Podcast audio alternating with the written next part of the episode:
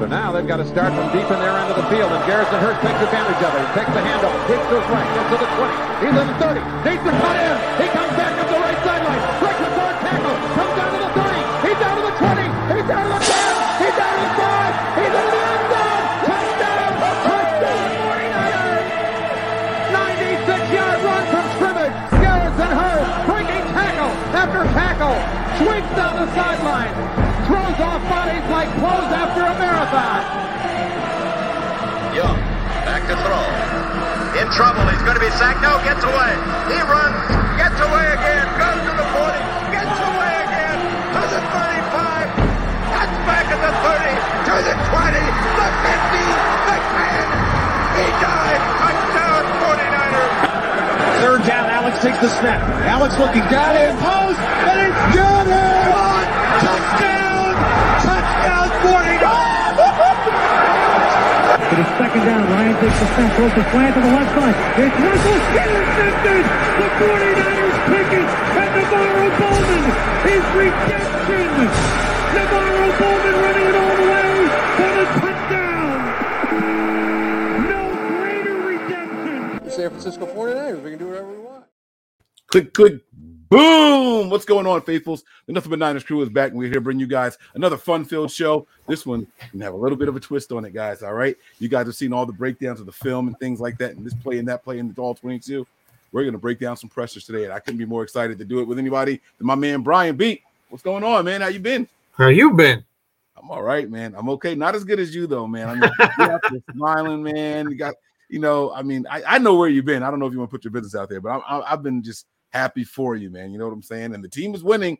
What's Yeah. there not to like, right? That's what I'm just gonna say. You know, we got to keep the roll, the donations rolling in, and I need to take an exodus from the show because Thursday before the Rams game, we did our la- my last show, and then I went on vacation. And since I've been on vacation, we've been winning. So I just Yeah. need to stay on vacation. so, so if if we lose this week against Seattle, you got to go back on vacation. Well, We're gonna need some more fundage for that. Okay. All right. All right. We got you, man. We got you. All right. We're putting you in. We're putting you away in a room at least for the weekend on game day. You have to be on vacation. Right. Well, that's I, you know, rule. back on the mainland now. I spent the last two- you know week and a half in Hawaii. It was beautiful. I love it. I left my heart there again. Came home. Man. Oh man, it's got to be tough saying goodbye to your first love, huh? Oh yeah. guys, if this is your first time here on the page, man, we want you guys to please, please, please enjoy the show. And if you do, give us a thumbs up on this episode here. Uh, turn on your subscriptions. All right. Make sure you guys subscribe and then turn on notifications as well. That way, you know when we're bringing you impromptu shows. Not everything gives you a three hour warning like tonight's episode. So make sure you turn those notifications on so you know when we do live breaking news videos and things of that nature. All right. Give us a follow on some of our social media platforms. We have Twitter and Snapchat. And those two handles are nothing but nine ERS. That is the number nine. So it's nothing but and then nine ERS. We also have Facebook, Instagram, and Twitch. And that is some variation of nothing but Niners. It's spelled all the way out. Some of it is all together as one long word. Some of it has underscores in it. I think that's the Twitch one. Otherwise, you can just type in nothing but Niners and we'll pop right up. If you have questions, comments, concerns, reviews, anything like that, you want to send us an email and give us some of your thoughts about the show, please send them here. NB9ERS at nothingbutniners.com. That's spelled all the way out. NB9 ERS at nothingbutniners.com. And last but certainly not least, you guys cannot be the last. The Patreon community is growing crazy over there. Don't be the last one over there. Bonus content, live watching the game together. I mean, it's it's a big party over there. Make sure you guys head on over to patreon.com slash NB9ERS.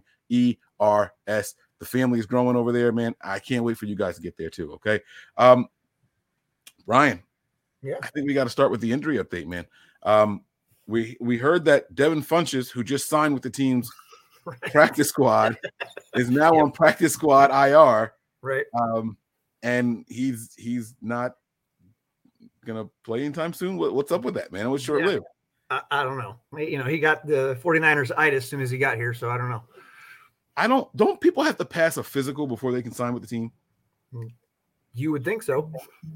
I just I don't understand. Like I know with trades, right? With a trade, a person has to pass the physical before a trade can become official. Right. But like, it's not like that for people just coming in off the street. They just get Well- to come in and sign a paper. And I'm pretty sure they still have to have a physical. I'm just I, I don't so, what the hell did he get injured doing? He just signed with the team like four days ago. tripped on the way to the parking lot after he signed his deal. Oh my god, man! ugh, that that check was heavier than he thought it was, huh? Right. I don't know, but he's out, man. Kyle Shanahan's going to break us down with some more of the injuries. Um, but we do know that Trey Sermon is out. They're expecting him to be out for up to at least three weeks. Up to at least, at least three weeks. I don't think I was supposed to throw the up to in there. Right? Sure.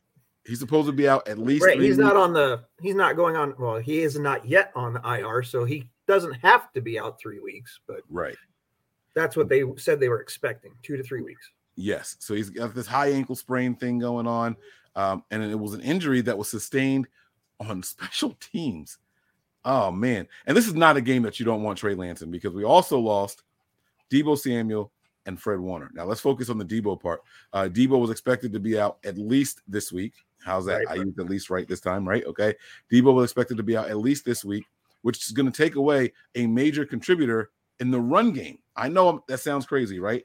Right. But uh, I'm saying that you don't want to hear that Trey Sermon's not available because Deebo Samuel is injured. And that's going to be huge, man. I mean, Deebo Samuel has gotten, he's averaging seven carries a game right now and Right. well over 70 yards a game. Um, this is someone that has become an integral part to the 49ers rushing attack, and he's not in there. And then you have Trey Sermon who gets injured and he's out. So how do we how do we feel about this, man? I mean, what, what what's what's your, what do we do with the run game? Well, I mean, obviously they got to do the right decision. I mean, by by Deebo saying, you know, he was feeling tight, so he got down, got out of the game. You know, that that takes, you know, anything takes away the opportunity for him to further injure himself or make it worse. So that was smart on his his his part. But you're right on the money. I mean, you look at Sherman, uh, Sermon being out, uh, so now you know, and while no RB one is, un, you know, it's not questionable. It's obviously Mitchell, right? So Right. um, you got Mitchell and Wilson. You still have Cannon in there, but he's more of a special teams guy. So you know, but having the the impact that Deebo has made over the last couple weeks in his maturation or whatever you want to call it, but things seem to be clicking for him, and to just pull that out, especially when we're going to go against a team who maybe not playing well, but they are always a hurdle for us. You know, whether it you know whether we hit a wall or it's a close game.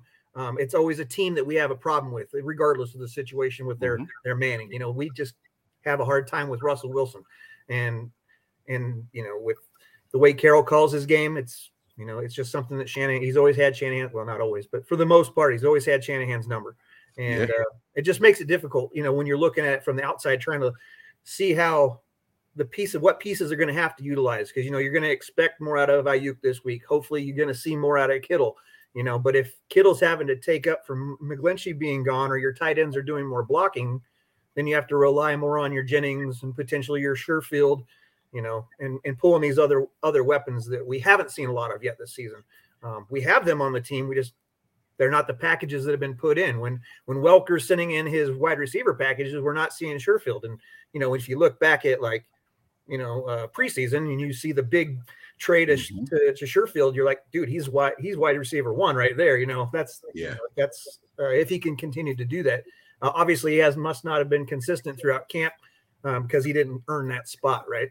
Yeah. So, but I think we're going to see a little bit more uh, of the, those players that are um, just under, not necessarily undervalued, but they're just they haven't made that step that Yeah. some of the other guys have made.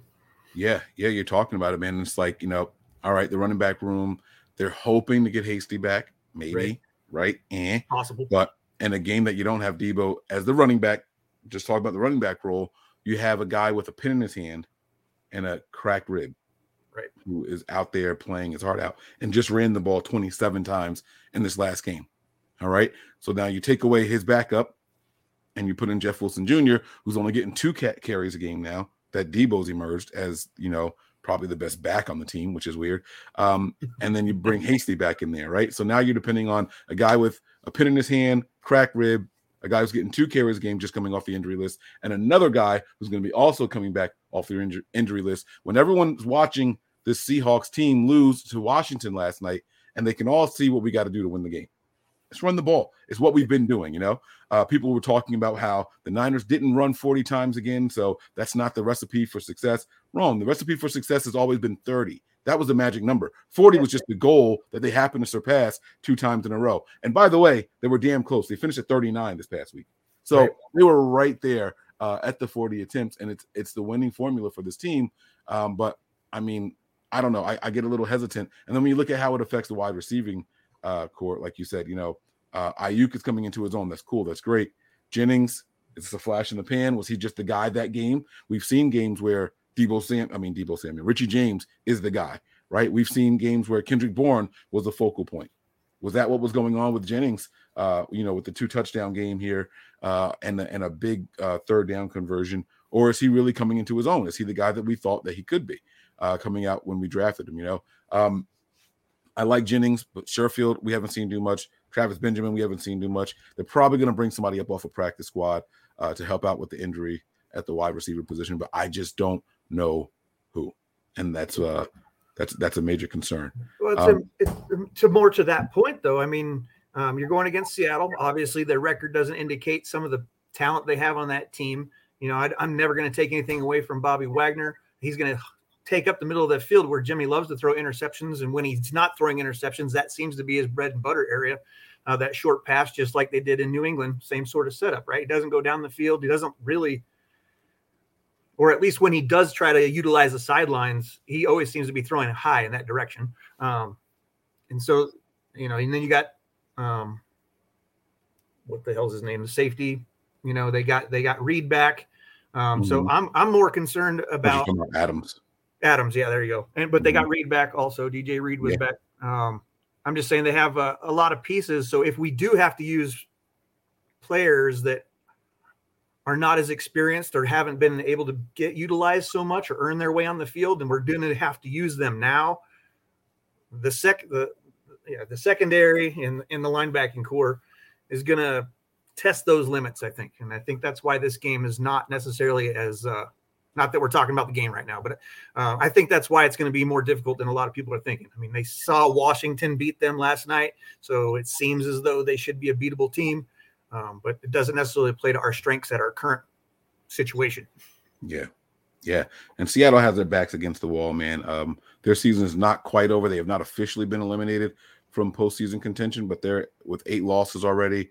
Uh, their backs are against the wall. And it's December football. This is the last month to get it right. You know what I'm saying?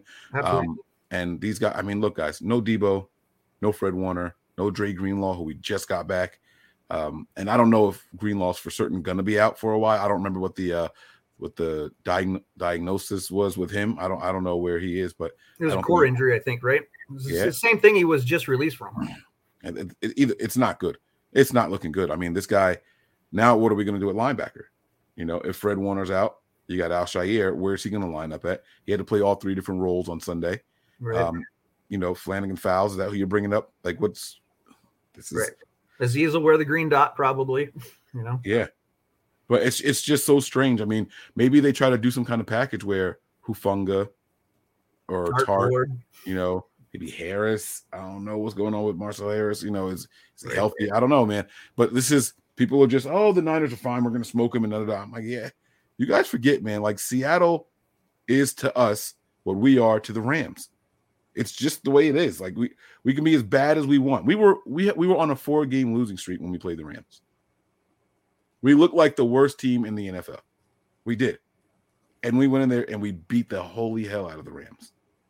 I so you we can't just sit here and be like, oh, it's just Seattle, no problem, right. no biggie, no biggie. Um, but anyhow, we're gonna keep it moving from that. Uh, latest 49ers uh, rumors um, and nuggets here. We got a couple of different things to go over here in this segment, and then we're gonna break down some pressers, man. I'm excited about that, man. I like that we're going to do things a little bit different uh, than other people. So, um, you know, we mentioned uh, last show, well, not last show, the show before last, how the 49ers got flexed out of prime time against Seattle. This game that's coming up was supposed to be a Sunday night football game, and the NFL said, nah, we don't want to see Seattle back to back weeks on prime time. So, what they did was, though, they did give us a little curve here. Instead of us playing the Bengals at one o'clock Eastern, they made us the latest possible slot that's not prime time, 425 Eastern on CBS. The only other game that is starting at this time is Bills and Buccaneers. And so that means that the whole CBS is going to be split. The country is going to be split between those two teams. And I looked, and I don't think we're going to be on over here on my side. Uh, but maybe you guys can catch them on CBS for your local feeds. You know what I'm saying? So that'll be good for the people out there uh, who are looking to watch these games. Brian, what are your thoughts on this, man?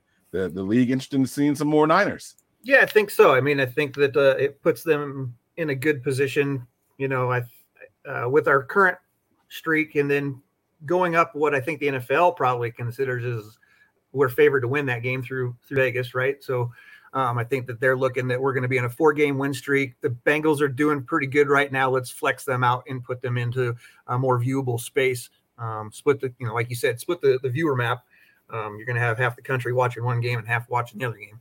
Mm-hmm. So I like it. I mean, it works great for me. Yeah.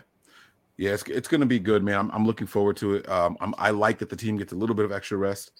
Uh, I know it's not much, but you know, it's it's three hours. It's three more hours that they get to relax and get their minds right and be ready. And I mean, the Bengals, they look pretty good on paper.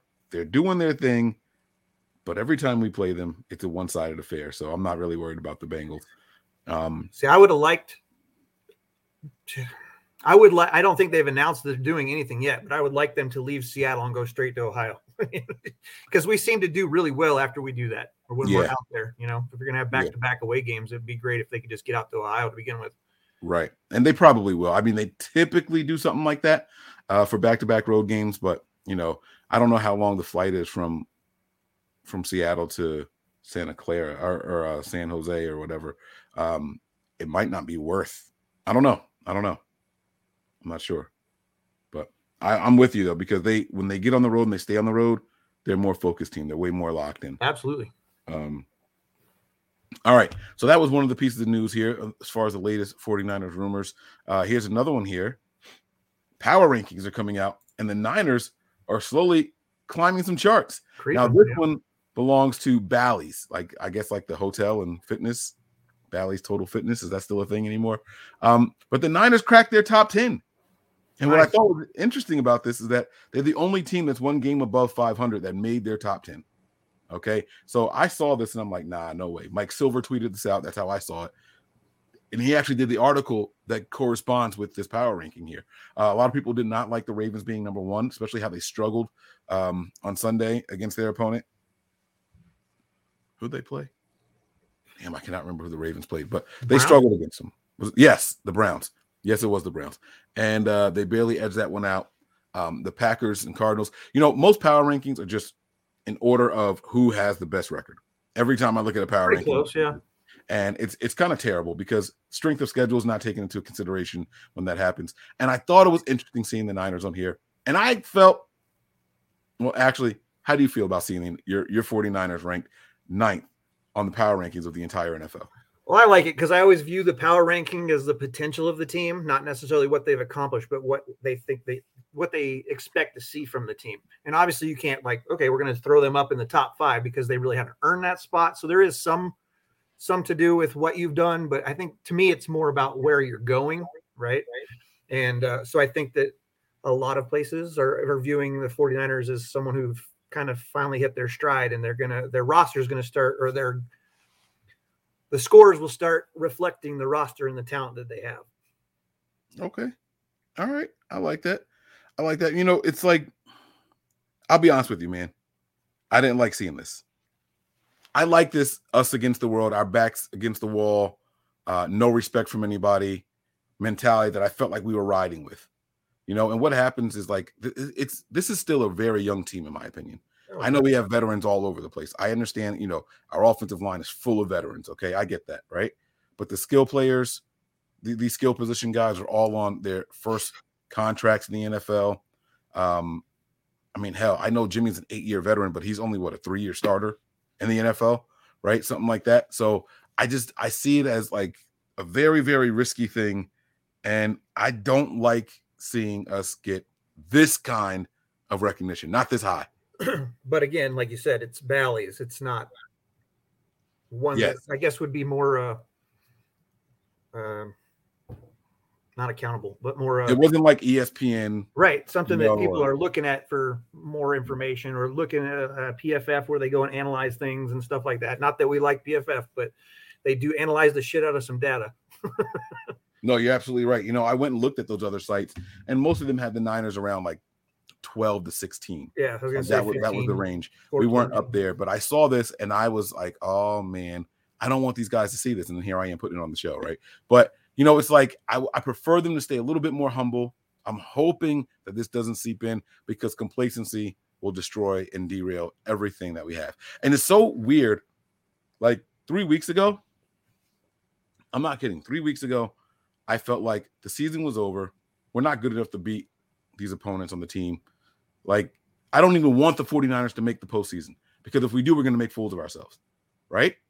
And I'll be honest with you, the way I feel, I would probably bump us up another spot or two on this list and bring some other teams down the way I feel.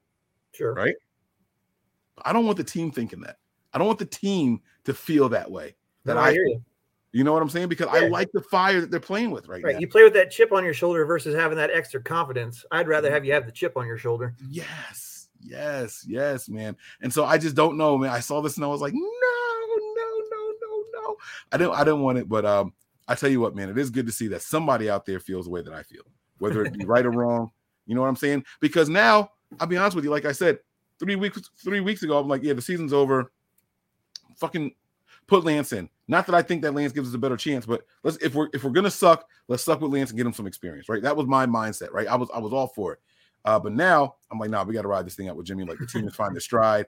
Like we can make some noise in the postseason. There's not a team in the NFC that scares me. You gotta Not a trust single- the process. Huh? You gotta trust the process, man. Right. There's not a single team in the NFC that scares me.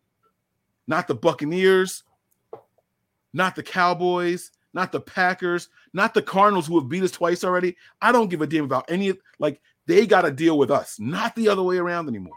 Right. Like this team has found their identity. Even in this last game that we were playing, Brian, they came out and they said, "Let's try to let's do something a little different. We're not going to run, run, run, run, run. We're going to do some throwing. We're going to toss the ball around a little bit. Let's see what happens." Hey guys, that didn't work too well. All right, let's get back to the ground and pound. They, they, but it's good to know that your team has a switch that they can flick whenever they want. They didn't go into this panic mode and say, "Oh shit, we got to keep passing more. It's not working." No, they said, "All right, cool. It's a one-score game. Click. Let's run this uh, and do what we need to do. Get the last possession before half, score, and score coming out of half. You get two possessions for free. That's the that's the mindset of this team now. They weren't showing me that they could do that before. So now I'm back and I'm like, all right, let's do this. Let's enjoy it, man, because I'm in. I'm in. I'm in. They got me back on board, man. They got me back on board. All right. Some more news here uh, for the 49ers uh, right here. I mean, I think everyone knew this was coming, right? And I know that, like you said, we don't really do too much PFF or anything like this, but this guy is ranked the number one offensive player in the entire league. Uh, and he's clearly got the first overall run blocking grade um, at 99.1. PFF giving him some flowers. So, of course, we're going to do the same thing and give him some flowers. Did you have any thoughts about this, uh, Trent Williams? No, I mean, I think he's shown that he deserves that where he's at. Um, I don't know that I would say he's the best offensive player in the league, but he's definitely the best tackle in the league. Um, I think we got some. Uh, I mean, I get it. Like the the trenches are where the battles are won, but you still Right. need those other pieces to do special things, right? So, you know, I- I'll, I'll go be biased, I guess, and just say, you know, you got a, a Mitchell who I would say is doing better as a running back. You know, uh, that's more important uh, to our game. But he couldn't be that good if if you don't have Williams blocking for him. So I mean, there's to me, he's the best left left tackle in the game right now. Yes. Um, and I think that that should that 99.1 or 99.9, whatever they want to give him, uh, is is has been earned.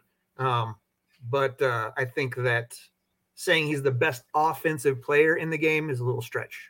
Well, this one right here is just on his run blocking, but for the last two weeks, PFF had him ranked the highest offensive Player. player. No, I saw that too. I just oh, Okay. Okay. I don't necessarily agree with that because while obviously vital to the game, so are several other positions. And if Right. you know you take somebody who's you know being the best at what they do at, at another position, that may be more important than the left tackle. You know, if you have Right. you know, I mean, unfortunately to me, none of the quarterbacks right now are standing out to be the you know the best in the you know everybody's having down games and yeah. you know so i get where they're coming from i just don't necessarily agree that the way that's that's that he's uh, the best offensive player Yeah. No, I get you, man. I understand. Someone said I dropped an F bomb. Did I? Did I really? Mm-mm. i think you tried to pull it back Oh, okay. I was gonna say I I tried not to. I wasn't gonna say sorry, but you know, it's, it's I mean, you know, if it happened, it happened. Um, Josh Norman will have five PIs versus DK Metcalf. You probably know, because i don't think he's going to be punching that out of uh, dk's arm these are some of the things that we're going to have to deal with here, guys. And you know, we saw. Did you see the game? Did you Which watch one? the game last night? Last night, yeah. Did you hear the commentators pissed me off? So the whole first half, they're like, "Why isn't he throwing Russell throwing Yep. a DK? I understand that he's covered, but you got to throw to him. You got to throw to him." And then when he starts throwing to him, they do a film breakdown saying, "But this guy was wide open. They shouldn't, Right. shouldn't have forced it." And I'm like, "You guys can't make up your damn minds. Like they Mhm. they just like they just talk to talk, right?" But you saw as the game started to get closer and closer to being out of hand, two things happened. One, he did start throwing a DK, started giving him a shot, Yep. and two, he started running. And those are the two things that every time they do against us work. Right. They work.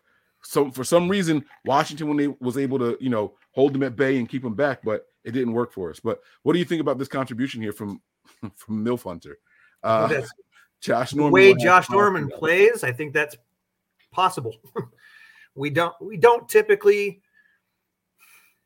like I, I never want to be like the refs are all biased towards the 49ers because I'm a fan, but it does feel like we get a lot of PI calls that are tit for tat or they're out there just, you know, being handsy with each other, but they don't call it both ways. So it seems like it's lopsided our side. But Josh Norman is horrible with PI calls.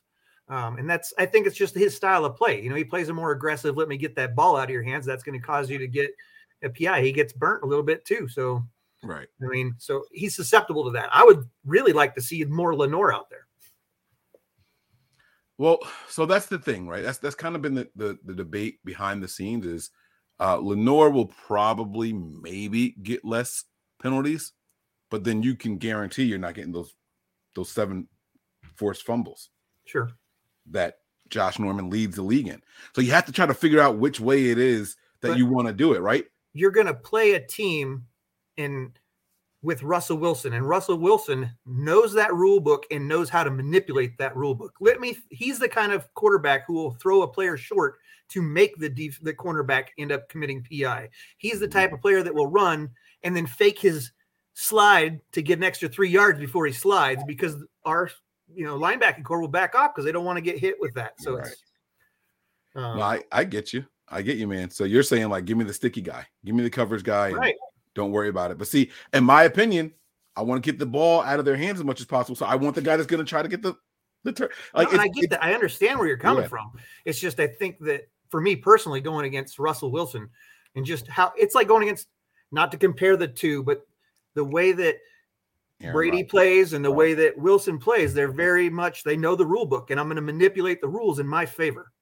That's how they play. They're aggressive and and they use the NFL's rules uh, towards their team, which they should, I guess. But right. I don't personally like it, but I want you to be successful by your plays, not by utilizing rules that are in place to ensure player safety. hmm I'm with you, man. I'm with you. Uh, three more things here to go through on the docket before we get to these pressers. All right. Uh, this one here, Nick Bosa is now fourth in the NFL in sacks at 11 and first in tackles for loss with 16. Um, there were some there were some streaks that were going on um, that we were talking about, and I don't think that um, I don't think either one came through. We were talking about George Kittle had three games in a row with a touchdown. I don't think he got a touchdown this last game. Um, and the other one was that uh, Arden Key had three sacks for the first time in his career. Uh, was he going to get a fourth? Which one was more likely to happen? Well, neither one did happen. Um, I know that this tackle for loss thing was something that we were talking about for some reason. I don't remember what kind of streak it was, but it, it's clear that he did get another one because he had 15 uh, previously. So Right. And he's actually tied for first in NFC. not in the league. Not in the league, but just in the NFC. He's tied for first in sacks Right. and then fourth overall. Yeah. You know, In in the, in the league. Yeah. That's pretty cool, though, man. And this is a guy coming back off of injury. Right. I mean, he, he keeps saying that I know I feel faster, like, and it's it's showing, man. It's showing, you know.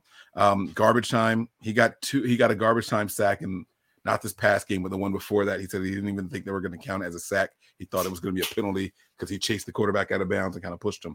Um, but it was behind the line of scrimmage, so it counted as a sack. He didn't even realize he got that one. And I'm sitting here thinking, hey, listen, other guys get sacks that way too. Like, don't knock yourself. But it was almost the way that he was talking. It sounded like he didn't want to accept that sack. You know, right. like "Ah, I didn't really bring him down, you know, but like no, other people get that too. Solomon Thomas, one of his three sacks while he was here was because he chased someone out of bounds. You know, he, he didn't really touch him. It was just a, a guy that went out of bounds. So that's pretty cool. Shout out to Nick Bosa, man. Way to bounce back, man. Um, he's got to be one of the top uh comeback players of the year. Oh, absolutely. All right. Deebo Samuel is in some very rare company. Single season history in the NFL. Thousand yards receiving, five touchdowns rushing, and five touchdowns receiving. Only three players in history have done this, guys. Deebo Samuel, Marshall Faulk, and the man Roger Craig. One of these guys in the Hall of Fame, two of them should be in there. And the other, well, he's still got a very young career and a big contract coming up. So we'll see how it plays out. Brian, when you see this, I mean, it's just giving some kudos and flowers to the young man, but how does it make you feel, man? Well, it makes me feel good about the longevity of this team, that position, if he can continue at that caliber um, to grow and and and and maintain a long, you know, a longer career. If he can, he's kind of. I hate to say it like this, but he's kind of like Kittle. He plays almost too hard. Like he's gonna shorten the duration of his career because of how intense he is playing the game. If that makes sense. Yeah, yeah. And it's uh so but I, I enjoy seeing seeing those numbers you know and i think that and that's part of the reason why i say him being out one to two weeks is going to be painful going against Oh, yeah. seattle and against the bengals Yeah, absolutely, absolutely. His presence will be missed. And again, I just enjoy seeing the history, man. I, I just enjoy watching what we're witnessing. You know, win, lose, whatever. It's like when you were when we were cheering uh 2018. Uh, the team had nothing going for it, but we're cheering like crazy. I think it was 18 for George Kittle to set that record because his, his rookie year was 17, so it had to be Right. 18 to set that uh that tight end record. You know what I'm Yeah. saying? Like it was just something fun to pull for and cheer for. Uh, we had nothing to gain, we had nothing to win. We weren't playing for postseason, but history. He was the best tight end that year as far as receiving yards. You know what I'm saying? It was it was just fun to see. So I, I like that one, uh, and I'm enjoying what we're what we're experiencing here with Deebo. Um, it would be i'm also glad to see that he was able to turn the corner from those early the early season drops that he just seemed to continue to be having you know he Mm-hmm. was like a i don't know if that's the numbers are right but it seemed like it was like a 50 60 percent catch percentage you know it, it wasn't great Yeah, no, it was terrible, and it wasn't just him either. The whole team. That was so, that was what was weird about this three game stretch, right? It seemed like every deficiency the team had, they just it's over. right Every the drop passes gone, the struggles on third down conversions gone, like the the, the turnovers on offense gone, not getting turnovers on defense. Everything that we struggle with for that four game losing streak, just with the exception of with the exception of jimmy throwing high balls. Right right. But that you know but that's what made this uh win against the vikings special to me is because i kept talking about what happens when we come back to earth. The turnovers are going to come back we're not going to keep getting well i did say that was sustainable the two turnovers a game i th- i do think that is sustainable uh, but we're not going to catch every pass we're going to drop some passes what happens when jimmy has a bad game or you know a bad series or two and it was good to see the team overcome all of that it was really really good to see that so uh, I, I liked it man i liked it a lot um, and here's the very last thing I have for you guys. Um, the throwbacks are back, guys. yeah That's it right there. Uh, Seahawks week, and we are bringing back the white throwback. So I'm excited to see the team play in these colors. Um, they usually bring a little bit of extra juice when they play in these, although I think they played in them twice this year, and I think we lost both times. I think, I think I could be wrong here, but I feel like we did. I felt like I was saying, "Damn those damn throwbacks!" Y'all said it was a good idea and it was lucky and da da da da da, and it's not anymore. But they're back and we're on the road, man. Uh, any thoughts on it, Brian? Anything to say? No, I love those jerseys. I I have the Bosa with the 75 patch. Um, I, yeah, they're they're. I like the way they look. I mean, I got a red one too, but I like the way those. Why they just look so clean. They're awesome, Mm-hmm. and it Yeah. does seem to bring. I mean, I don't know if it's just you know carrying over from previous seasons and then 19 uh, when we rebooted them, you know, but it just brings a little bit of swagger back to the team too. Yeah, it does. It does. It does. It's a lot more confidence and things like that. And uh, you know, they kind of feel like they have to do it for the old heads. You know, you're, you're playing with uh some reverence. You know, so I I, I like it. Uh, Milf Hunter is back again. Grant Cohn, Tom Compton is better than Mike McGlinchey. At what? You know, I saw, I see Grant on Twitter like just stirring the pot, like, oh, let's let's like, I don't know, man. I when things are so good right now that he has to shake, he ha- he has to shake the foundation.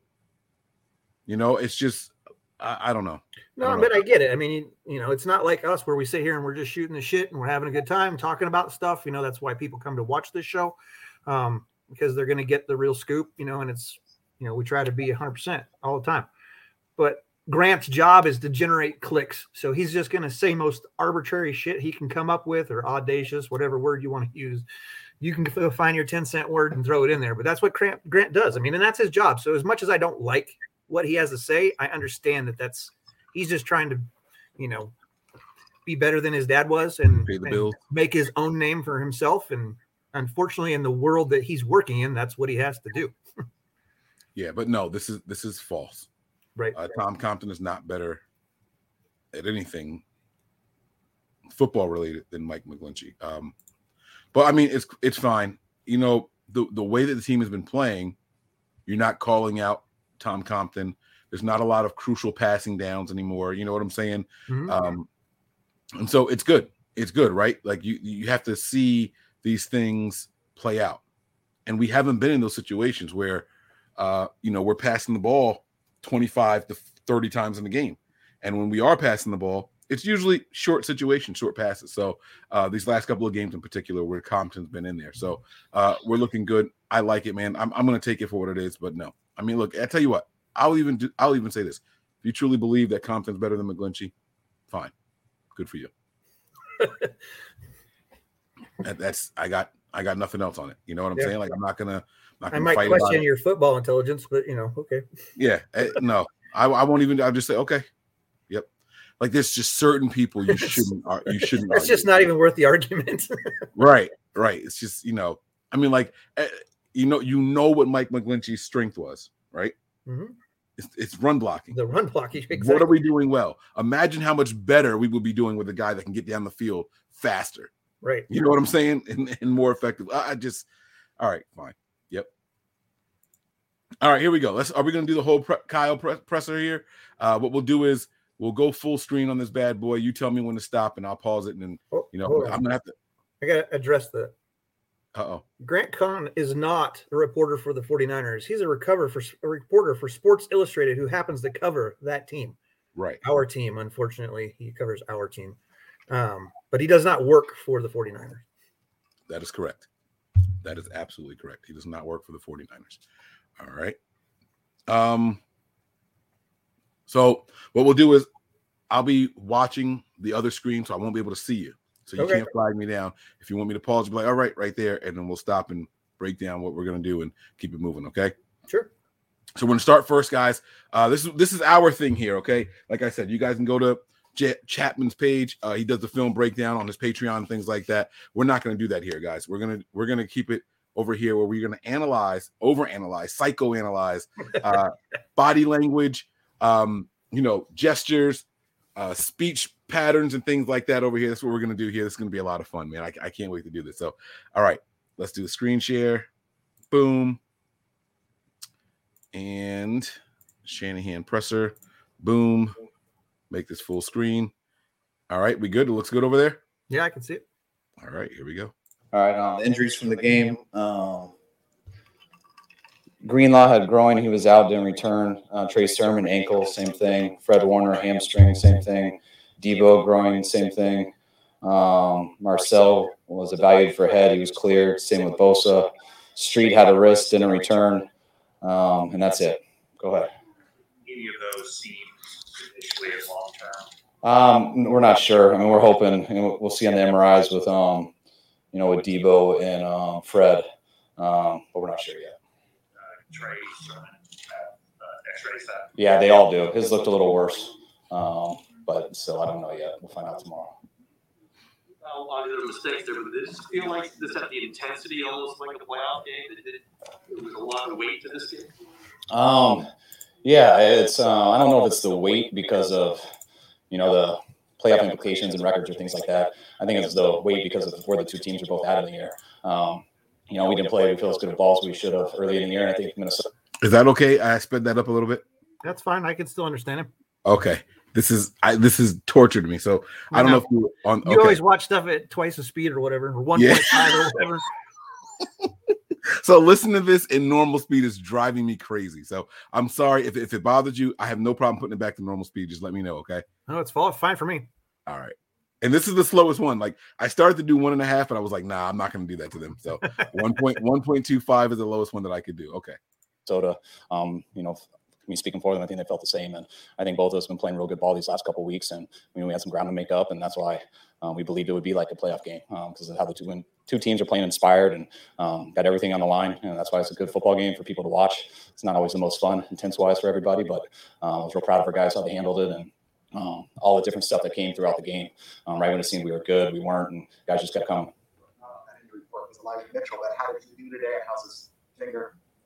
uh, it looked like it did all right. Uh, you know, I threw him balls in warmups, and he didn't have an issue with it. You guys could see how he ran. Um, he was a stud today. Um, just how physical he played, and um, yeah, it didn't seem like there was any concerns. You were, one shy of three straight games for 40 rushes. I, I wasn't. Our goal was to get more yards rushing today, which we, we did, which makes you not get as many run calls. So we'll blame it on that. I'm so glad he said that. I am. Did you hear what he said? Did, did- did- so the question was, did you know that you were just one shy to getting your 40 yards rushing in three consecutive games? He said, I did not, but our goal was to get more yards per carry or more yards, Right. which means less attempts. Why can't people understand that? Why is that so difficult for people to get? If we cover more ground each play, less plays Last play. happen.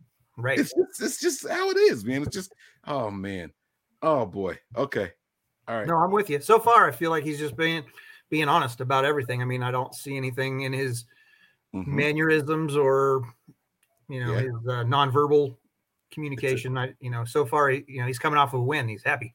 Yes, and well, you'll see. He's about to flip a switch here. Hey, Sean Mitchell made today? You, you played catch with him, or did you? You do? No, I, we asked him before. Um, we, we asked if he, no, he was good. He gave us a lot of confidence, especially here in these last couple days. Did he get more yards than the other team, or was it more yards than you've been getting running the ball? No, I just I knew that we were going to have to, you know, going against that offense and stuff wasn't going to be just about controlling the clock and things Such a like that. bad You know, we were question. going to have to get some yards to score some points and um, Really More yards you from- know some of the runs. Get that we more yards you from the other of big team or more yards than Um, you were usually getting? it's tough to get that many called when you have it like that, but um, that- guys made some big plays. The D got those two turnovers um, in the second half, which were huge, and um, we were able to pull it out. Strength or quickness. How much is his vision? I mean, it seems like he cuts back and just sees space very well, especially for Yeah, I mean, I'd say that's his number one attribute. I mean, he's, he's good in the other areas, especially you mentioned, but um, he seems to hit the right spot almost every time. Was obviously emotional on the sideline, and he's in the midst of such a, a special season. Did you did you talk to him at all? I mean, you, what, what do you say to him now that he's dealing with this injury? I, mean, I think he was. I think he was just disappointed. I, you know, I think I um, I, I we have no idea what it's going to be like. I don't think it's as, as bad as you worry. Um, you know, we're hoping it's a low a low strain, um, and you know he, he feels that it might be. You know, he, he felt it, which you know that's what happened to Deebo in the first play of the game versus Washington last year. I think it's what happened to him in the fourth quarter versus New England. Uh, you can tell when he feels something, he stops right away. Uh, that's why I knew right away on the first step of that that something was there. But by the time that he got to the sidelines, he feel like he saved a real bad injury, and um, we'll have to find out tomorrow. I said you can't. I said you can't flag me. You got to tell me. But I, I happen you to can see. see me. Ah! I saw. I saw you that time. Yeah. Uh, no, I was, I'm just curious. Did you happen to look up after you watched this? What was his? If he had it in the first week against or the first the game against Washington, eh, do we know how long he was out after that? If he felt similar, Who? Who? Are we, what are we talking about? this he just talked about Deebo. He was talking about his groin injury. He had a similar injury against Washington. I'm wondering how long he was out. This season? This season? We didn't pay Washington this season, did we? No. No, Yeah. we didn't play Washington. Last year. season, I'm pretty sure.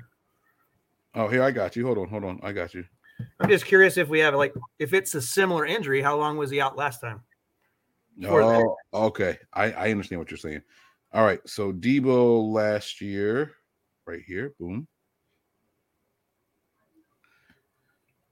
2020, he played in. Oof. Well, I hope it wasn't. he only played in seven games last year. Uh, let's see what we got here for him. In those seven games for him, he did.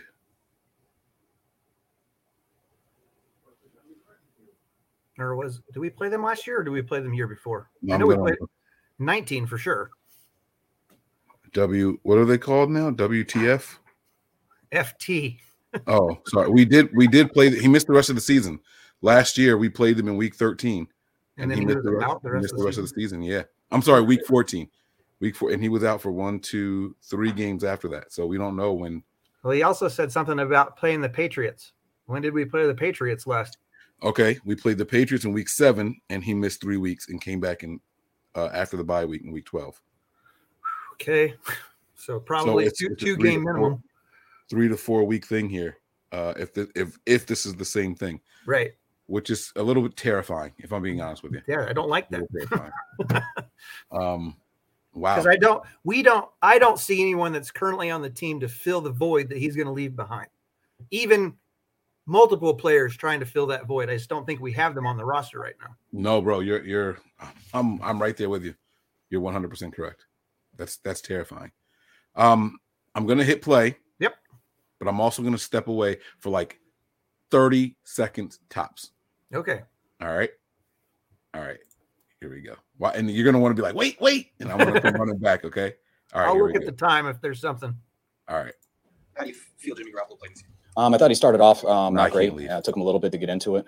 Uh, This is something that I wanted to talk about, so I can't I can't leave right now. Okay. Just go do what Um, you got to do. Um, he was missed a couple on that first drive, and obviously that pick um, was inexcusable. He knows that. Um, but the way he bounced back, I thought was great. You know, he made some huge throws. Um, the way we finished the second quarter, being able to score there. Um, you know, the drive to open up the third quarter, um, that throw to Juice there at second and ten, that was a huge play in the game. Um, getting to Trent Sherfield on. I think on third down there to start that drive was unbelievable. Getting to that spot and then the unbelievable play by Trent too. Um, but Jimmy played good enough for us to win. Um, you know, the drive to open up. Um, I thought he started off um, not. Um, I, I we have no idea what it's going to be like. I don't think it's Can you- as bad as you. Can you see the difference? And all right, I might be looking into this too much, right? They're asking these questions about other players and everything in the game and how it's going, and the bill of his hat is is vertical. supposed to get more yards rushing It's today. up and down, which we, we okay, did. you see the up um, and downs, which makes you not get as many. and then when he gets to the. Jimmy Garoppolo question, um, he seems to hit the right spot He's almost all over every the place. strength or quickness. How much is his vision? I mean, it seems like he cuts back and just sees. spot almost every time. Was obviously emotional on the sideline. Um, I, I we have no idea what it's going to be like. I don't think it's his play of the game versus Washington last year. I think that's what happened to him in the fourth. But by the time that he got to the sidelines, he feel like he saved a real bad injury. now watch this. Um, we'll have to find out tomorrow. How do you feel Jimmy Garoppolo played this year? Um, I thought he started off um, not great. Uh, it took him a little bit to get into See, it. but I think that's Um, him being as couple on that honest as he can be about the situation. Yes. No, no, he is. He's being completely honest. He says Like- it's inexcusable. Right. We Right. talk all the time about how sometimes he seems honest and sometimes he's just lying to us. But I feel like he's honest with us like 99% of the time. We just like to think he's lying. yeah. No, he was he, and he gets better. If you listen to him, he starts negative and works his way up. Just Right, like Jimmy like- did in the game. He started negative and just kind of, I mean, he didn't get great, but he got better. Right. Right. If you listen to him, it's pretty cool. Uh, he uses the word inexcusable. I'm gonna I'm gonna let it play through. I'm gonna run and grab what I'm saying. What I want you to focus on, and you tell me what you think. Uh, he used the word inexcusable to describe Jimmy. Right. Mhm. On the Um, interception. Yep. yeah, on the interception, everything like that. He says something, and I want you to pay attention to it. I'll slow it down also. Uh, he says something along the lines of, um, I knew it wasn't going to work when I called it. Something along those lines. Mm-hmm. And Jimmy has to know he can't go to that guy or take the sack or whatever, whatever. Like he, he almost, I want you to tell me what you think that meant to him because I wasn't quite sure. I know exactly what you're talking about, but you meant. can play it so I can see, get a refresh. Yeah, I'm gonna play that. Uh, pay attention to that, and then you're gonna get the long-winded question from Eric Branch saying, um, "You use the word inexcusable. You never criticize your quarterbacks that harshly. What was so bad about it?" And then he tried. He tries to like, eh, may, maybe I didn't mean to say it that. that But way." he has used that word inexcusable about interceptions before. He has said that specific word. So I just want you to just pay attention to it all. Okay. Yep. I'm gonna I'm gonna put it in normal speed now. I'm gonna step away. You get the full gamut of it, and then uh, I'll be I'll be right back. First drive, and obviously that pick um, was inexcusable. He knows that. Um, but the way he bounced back, I thought was great. You know, he made some huge throws. Um, the way we finished the second quarter, being able to score there. Um, you know, the drive to open up the third quarter, um, that throw to Juice there at second and ten, that was a huge play in the game. Um, getting a Trent Sherfield on. Think on third down there to start that drive was unbelievable. Getting to that spot and then the unbelievable play by Trent too. Um, but Jimmy played good enough for us to win. In that spot because he wasn't the first, he wasn't the intended target? No, yeah, that's not where it started. You talking to Jimmy after the interception. and You've said you don't necessarily like to do that. You like to do it on the headsets. Why did that happen and what were you communicating to him? Oh, I just he, I just wanted him to hear directly from me um, on the headset. You know, I'm talking to coaches and they can pass along information, and um, you know, I just told him the obvious what he missed, and um, told him to let it go, and we're going to come right back to you, and we need you to be aggressive with from the rest of the game, and um, and he was and handled it right.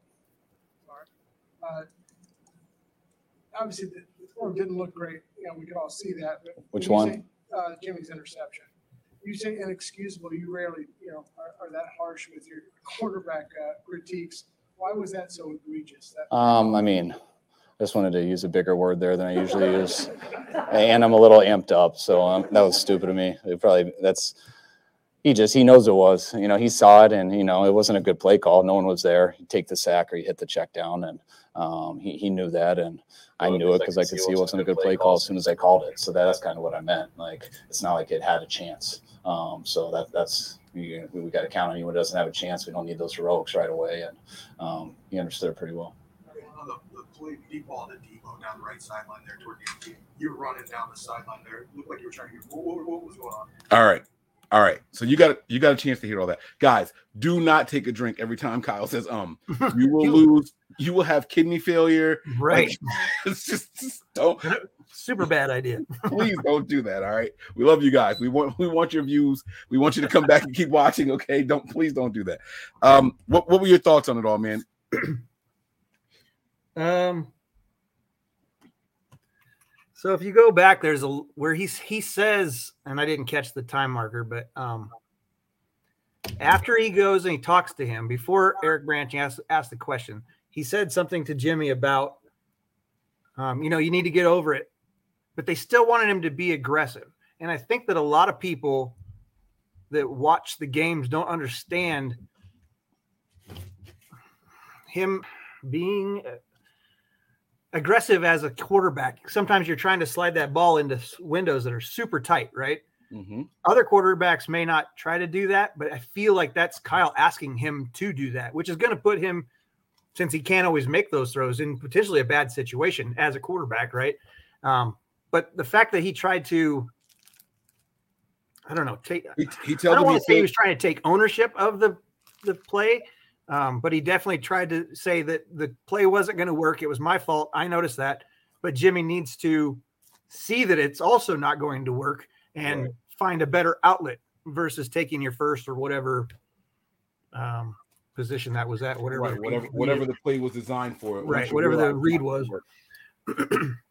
he did say that he also wants him to continue to be aggressive. Uh, Right. but not not I think I think when he's talking about that, um, you know, he's he's focusing on not so much the tighter windows as much as letting it rip. Like you don't always have to take the check down. But I so I don't think that was related to the same play, is what I'm trying to say. I don't think that was No, I agree. I think that he was telling him he wanted to be progressive going forward, but right. I like don't like fall into your shell. Shanahan's thought process of being aggressive is to push the envelope. You know, it's not just about you know throwing that long ball. It's also about trying to squeeze into those tight windows that are going to end up being contested catches, which is fine when Deebo's out there, and most of the time when Kittle's out there. But other than that, I mean, you'll get a couple from Aiyuk, but usually when Aiyuk catches the ball, he's I think he's pretty much open. you know. Or at least he's not involved as many contested catches as Deebo. I guess I should say it that way. Right. Um, and so the other thing is that he has a so like Jimmy has this tendency after he throws an interception where everything turns into a check down. The the balls downfield are just gonna Right. come to a very like a, a halt or a, a, you know what I'm saying? Like it's Right. a He doesn't trust himself at that point. Right. And so that's what I think Kyle Shanahan was telling him. I wanted to get this through to him, not the coaches. I could have talked to the coaches, but I wanted to be the one to tell him, hey, I still need you to be that guy that you were before the pick. Right. Don't change it up. So that's what I that's what I thought uh he was talking about. So good good breakdown, man. We both caught it. All right, I'm gonna hit play again. We'll let this thing keep cooking, okay? 1.25. there we go. I was just alerting the ref that we were about to double move that guy and that he was going to be on. I love that he said that. heads Starting to hit a stride with last month of the season coming up now. What's that? Is this team starting to finally hit a stride after losing four in a row and now you have one month left and you guys got? Yeah, I mean, I think we've definitely played our best football these last three games, and um, just in all three phases. You know, I thought this one was a huge one because it was a little different than the last two. Um, you know, because it came down to the wire, and um, things went good for both sides at certain times in the game, and then um, the momentum flipped a number of times. You know, I thought we had the momentum big time at the beginning of the game. That's that's why I was a little disappointed with a couple missed plays on offense in the in the pick because it felt like we lost it right there. And um, at the end of the second quarter, I thought we gained it right back. Um, then we were able to score on the opening drive of the third quarter, and then the defense getting that turnover and getting us down there right away. Um, and the, all the guys that went out in the second half, uh, I just it was really cool the adversity our guys kind of overcame. And you know, right when you feel like you have the momentum, the kick return, which kind of flipped it back, and right when we went on that long drive, we thought we had it, then we missed the field goal and. Our D didn't hesitate. You know, they went out there and stepped it up, and I was just really proud of everyone on the team and everyone involved in this building. Well, that sequence at the end of the, the first half, and then you get the ball back and score again. And Yeah. But um, when, when you take over in the second quarter with whatever it was, eight twenty left, um, you know, there's always with the way you guys work the clock there around midfield. Always, I'm sure, leaves some anxiety with the fan base. I can tell. Did, that work out exactly like you drew it up and wanted it to be? Yes, that I mean, not it doesn't always go right, but that went exactly how we wanted it to go. You know, it's third and eleven, and um, you know they're really good third down defense. We're in field goal range. They have three timeouts. Um, we had one, I believe. Yeah, we had one. Um, and we, we wanted to make sure we didn't give it back to Kirk and that offense with three timeouts. Um, so when it was third and eleven, we'd take the clock down long enough to where um, if we do get the first, we still feel we have a chance to score. Um, but we're going to make sure if we don't get the first, they don't have a chance to score. Um, so that was the goal on that. But then Jimmy made a hell of a throw to Aiyuk, um, which just got it, which got us down there. And then I think we scored a Juwan. I think it was the next play. So that worked out perfect. And again, the ball in the third quarter is why you try to lap someone. Kind of cat and mouse because you guys went to the line of scrimmage quickly on third and nine. Did you not want them to call a timeout? No, that's because it was at the uh, it was right before the two minute warning, so I knew I wasn't going to call a play. So we ran to the line. The, the the first one where we went up there and we did a couple motions and didn't snap it. We were trying to get it so to get them off sides because we knew we weren't going to snap one. Then there was another one. It was uh, what would it have been? It was the third and nine. You guys go up to the line of scrimmage. They didn't call a timeout, and you finally call a timeout. That one we did because we weren't in the right spots. Yeah, the time before it, we went up there, faked it because we knew we had the two minute warning. We just tried to draw them all sides. Then we rehuddled, went out. We didn't have the right guy in the right spot, so we called a timeout. Then the next one we meant to run. You're on mute. Have we ever snapped the ball before the two minute warning? Like we run up and fake it every. I've Right, never seen us right. really do it. I've never seen us really do it. I don't even know why Kyle tries that shit. Like, bro, you're not doing it. Stop it. I thought it was funny that he said they weren't in the right spots, and then Kirk Cousins wasn't anywhere near the right spot. Oh my god. I This like how good. jovial is. I mean, I know it's partly because he's like riding that high, coming off of a win. Yeah. you know, and, it, and a win that the team needed. Um, Yeah. but And I think they needed to be able to be jovial with the reporters is, is nice. You know, I think they needed to win in this fashion too, overcome all the adversity he talked about. He said, We thought we had things going, and there was the kickoff return, or we thought we had to go in, then we get the long drive, and we missed the extra or the field goal. Like Right. we needed to win when things weren't perfect to let Right. the guys know that, hey, this is still football. And this team, like you watch those four losses, once one thing didn't go our way, Yep. that was it. You might as well just packed it up from that moment. It was it was over. And they really, really like, like I said, man, they needed to win this game in this way against a team as desperate as us.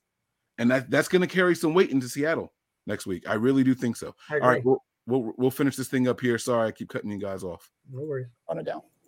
Greenlaw even today had talked about Fred Warner. How important has Azeez been for you this year? Oh, Azeez has been huge. Um, just the plays he's made. Um, you know, Greenlaw, you know, losing him after week one, um, after the first half, you know, Azeez had to come in and play like a starter, and he's done that before in the past. Um, but he's definitely done it this year, and I think he's been one of our better players. Um, the energy he plays with, how he runs around, uh, he's prepared every week, and getting his hands on those two balls at the end were great. Um, and all the linebackers, you know, we lost Greenlaw, um, lost Fred, um, Marcell came in, and it was frustrating. He had that big hit, so they evaluated him for a concussion, which is understandable. That was also at the end of the third quarter, so he sat there for five minutes when the commercials were going and stuff. Then they both whistle, re-huddle, and then they pull him out to evaluate him. So we missed him for a whole drive. Um, that's why you know K'Waun did a great job because we had to play nickel for a lot of stuff. 'cause, um, and all those guys stepped it up.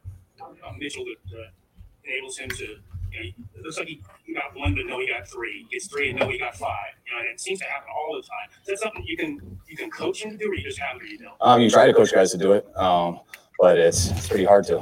Um, you know, guys got to. I mean, that's, the style he plays with. I mean, he he runs the right holes. We know he's talented, but that's also what's inside him. I mean, he's he is gritty. Um, he competes for every single yard. Um, And I always tell that it makes me easier to call runs. You know, one of the biggest things for me as a play caller, and I tell those guys is when I see with my own eyes that it's um going to be second and ten.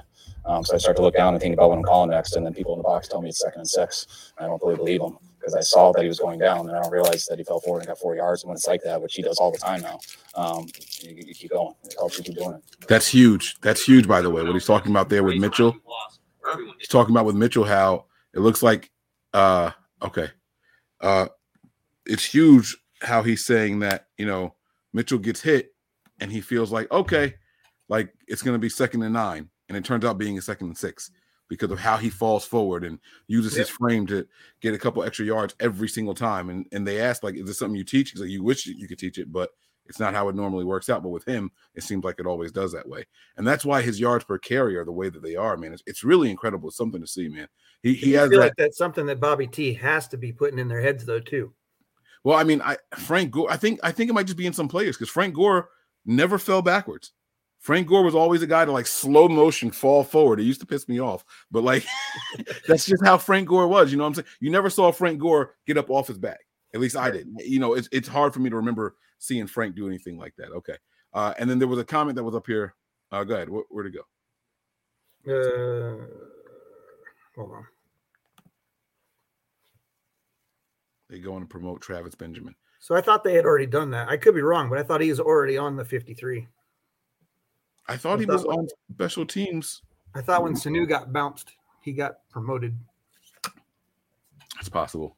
It's po- I'm not quite sure, but I feel like I saw him out there already. So is Funchess really on IR? Yes, Randall. Randall, where you been, bro? Like we, we talked about that at the beginning of the show. where Randall been, man? Randall wants to start it late with us, but we think we're glad that you're here, man. We're glad that you're here. All right, let's get back on this Kyle Hold up. Shanahan journey. We got about oh man, four more minutes of this. So here we go. Did you're going to be a game out of fifth place now in the NFC. Is it almost feeling like things are breaking for you? Do you Half see a game, by the way. Uh, no, and that's good to hear. But I actually didn't. I don't know any scores right now, um, and it's way too early to, to care. I mean, you look at the stuff at the end of the day, but you know, it's there's what do we have left? Six games, uh, six games, and there's a lot a lot left to be played. I mean, last year at this time we were moving to Arizona this Tuesday night, um, so I'm fortunate for that. Hopefully, these next two days nothing changes. Um, but we were there for a long time, so we got a long. Question is how much trust do you have in him? I mean, to give the ball 27 times with a broken finger, and as a rookie, I mean, guys like you know veterans, you've had trust built up over years.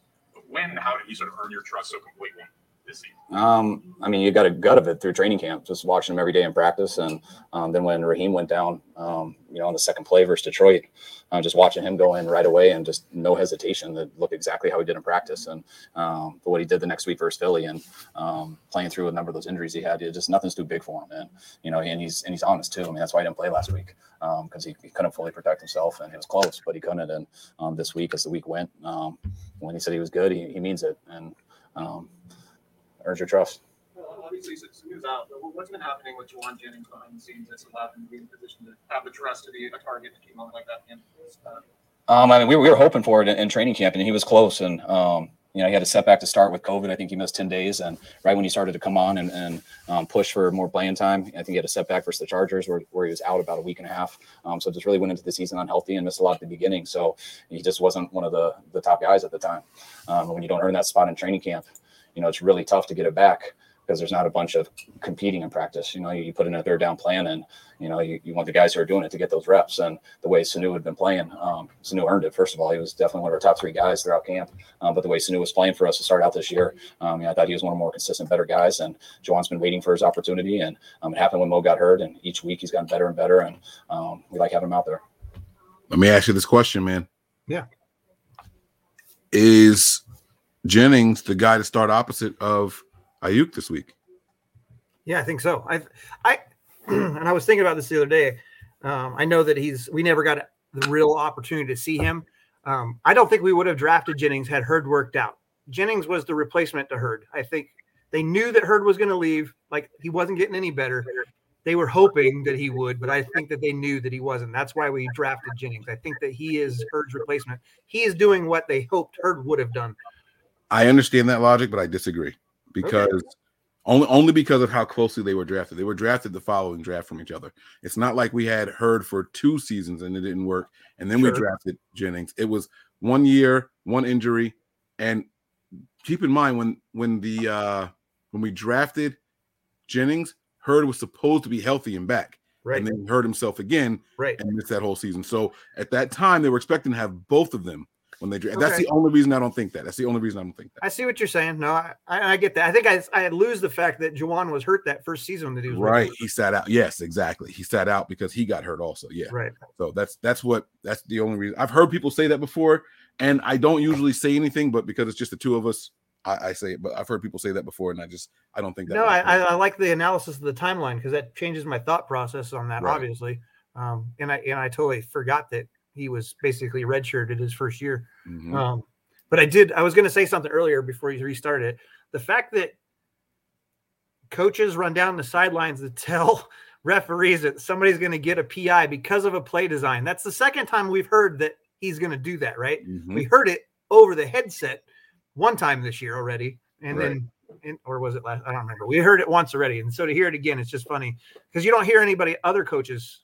I mean, I don't watch pressers for other teams, but you would think it would be somebody would have written an article about it or been on Right. Twitter or something. and we saw him uh, do that two years ago during the Super Bowl run. Uh, he was like, "Look, watch this play. This is going to happen. He's going to hold Kittle." And the ref throws the flag. yeah, like, it was like the mic'd up on the sideline or whatever. And the ref throws the flag and calls a holding on, on George. Um, I mean, and then I don't know if you you said you don't watch other teams' pressers, but Mike Zimmer said that the Niners were holding every play. Well, I did see that one because I saw the Kittle's rebuttal. But the Kittle, oh wait, Kittle snapped back. Kittle, yeah, Kittle had a response to that. He said basically that his players should play better, have make better plays or something along those lines. Oh, oh, shit. Okay, GK. All right, all right. Look at us clapping back at coaches now. That's all. but I'm just like, it happens. Like, there's no reason for a head coach to make a statement like that when we know that it happens week in and week out against all teams. It's All not like, 30 okay, the 49ers are known for holding. A- At a minimum, I think that the fan base has made it known that Bosa can't play a game without being held. You know, hmm damn near can't play a snap without being held. Exactly. So I mean, he'd probably have 40 sacks by now if they'd let him just go. right. Very interesting man. I it's it's phenomenal to see that uh a head coach just like went out of his way hey they're holding every play. You guys will call shit. Shut up. Shut up. All right here we go. Here we go. It's Mitchell so often, but you know, close to more than, or close to thirty carries in the last two games. You have to be cognizant of making sure he, he makes it to the end of the season. Yeah, I mean, you always do. Yeah, it's there's certain things with wear and tear, um, you know, that people talk a lot about, which um, I think it comes down to less about wear and tear and more about not getting hurt. Which obviously, the more carries you get, the more chances you have to get hurt. Um, but I don't always just correlate carries with that. I, you know, but percentages go up. But I'm not going to ever be sitting there in the game and be worrying about that totally. But we're, we're aware of all that stuff, and you know, I think we do mix it around. But um, you know, we usually go with the guy who we think is most effective on a play. All right, thanks, guys. all right so that's gonna do it for the kyle shanahan presser there uh we thank you guys for checking that one out um so what were your big takeaways from that brian before we do the next one Um, I mean, it kind of we kind of talked about it away along the way, but I think that his uh his just being like honest with uh, like all of his responses were genuine, is what it seemed like. You know, even when asked about what his conver or how his conversation was with Jimmy, he I don't feel like he pulled any punches about what he, he may not have told us verbatim what he went over there and said, but I think the gist was put out there to the reporters.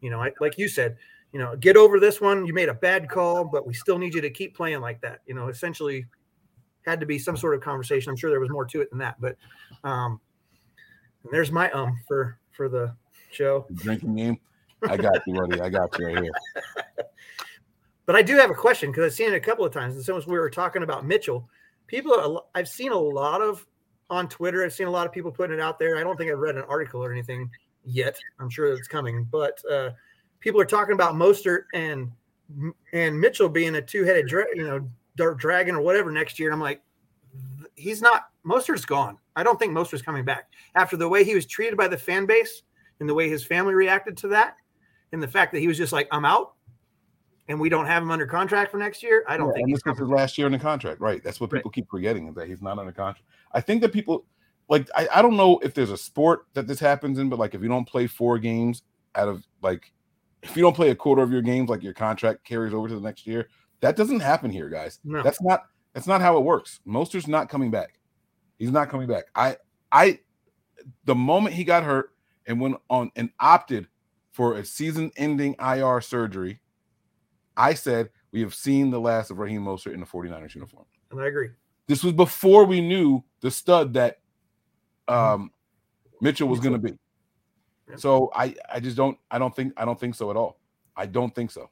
Well, I think that by going and drafting, like we may not have seen the monster that Mitchell was going to be, but having Wilson coming back, bringing Sermon in, getting Mitchell, it just it was painting a picture of that door closing for Raheem.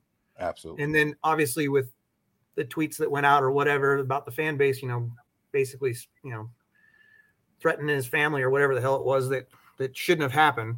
Um, that made it so that he wasn't. I don't. I don't think he wants to be back part of this fan base. Right. To be honest. Yeah. Not at all. Not at all. So And I don't blame him. No, no. Who, who would? Who would? Uh, he's got a beautiful family. He's got to go out there and take care of. Now I know that he will. He will seek more employment.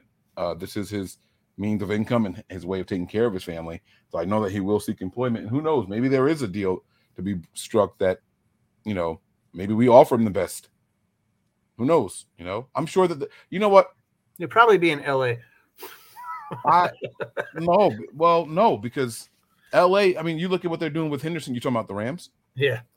You look at what they're doing with Henderson, he's he's a, you know, and by the guards, he's not getting outside like Mostert does. I, I don't see him fitting that kind of system. That's not how they want to use Raheem Mostert. I, I don't like when we used him like that. Right. I think You that know? if they had him down there, they might utilize him the way we do, and it would open Oh, up more of Mc, McVay's playbook. That- Since you know his and Kyle's are basically the same, right? That would be dangerous, though. God damn it. All right. Don't get me all upset about that now. I want to change subjects. All right. Um, we're gonna do one that I I have to, all right, I gotta put this out here. One of my least favorite players to watch in pressers anymore is what we're doing next.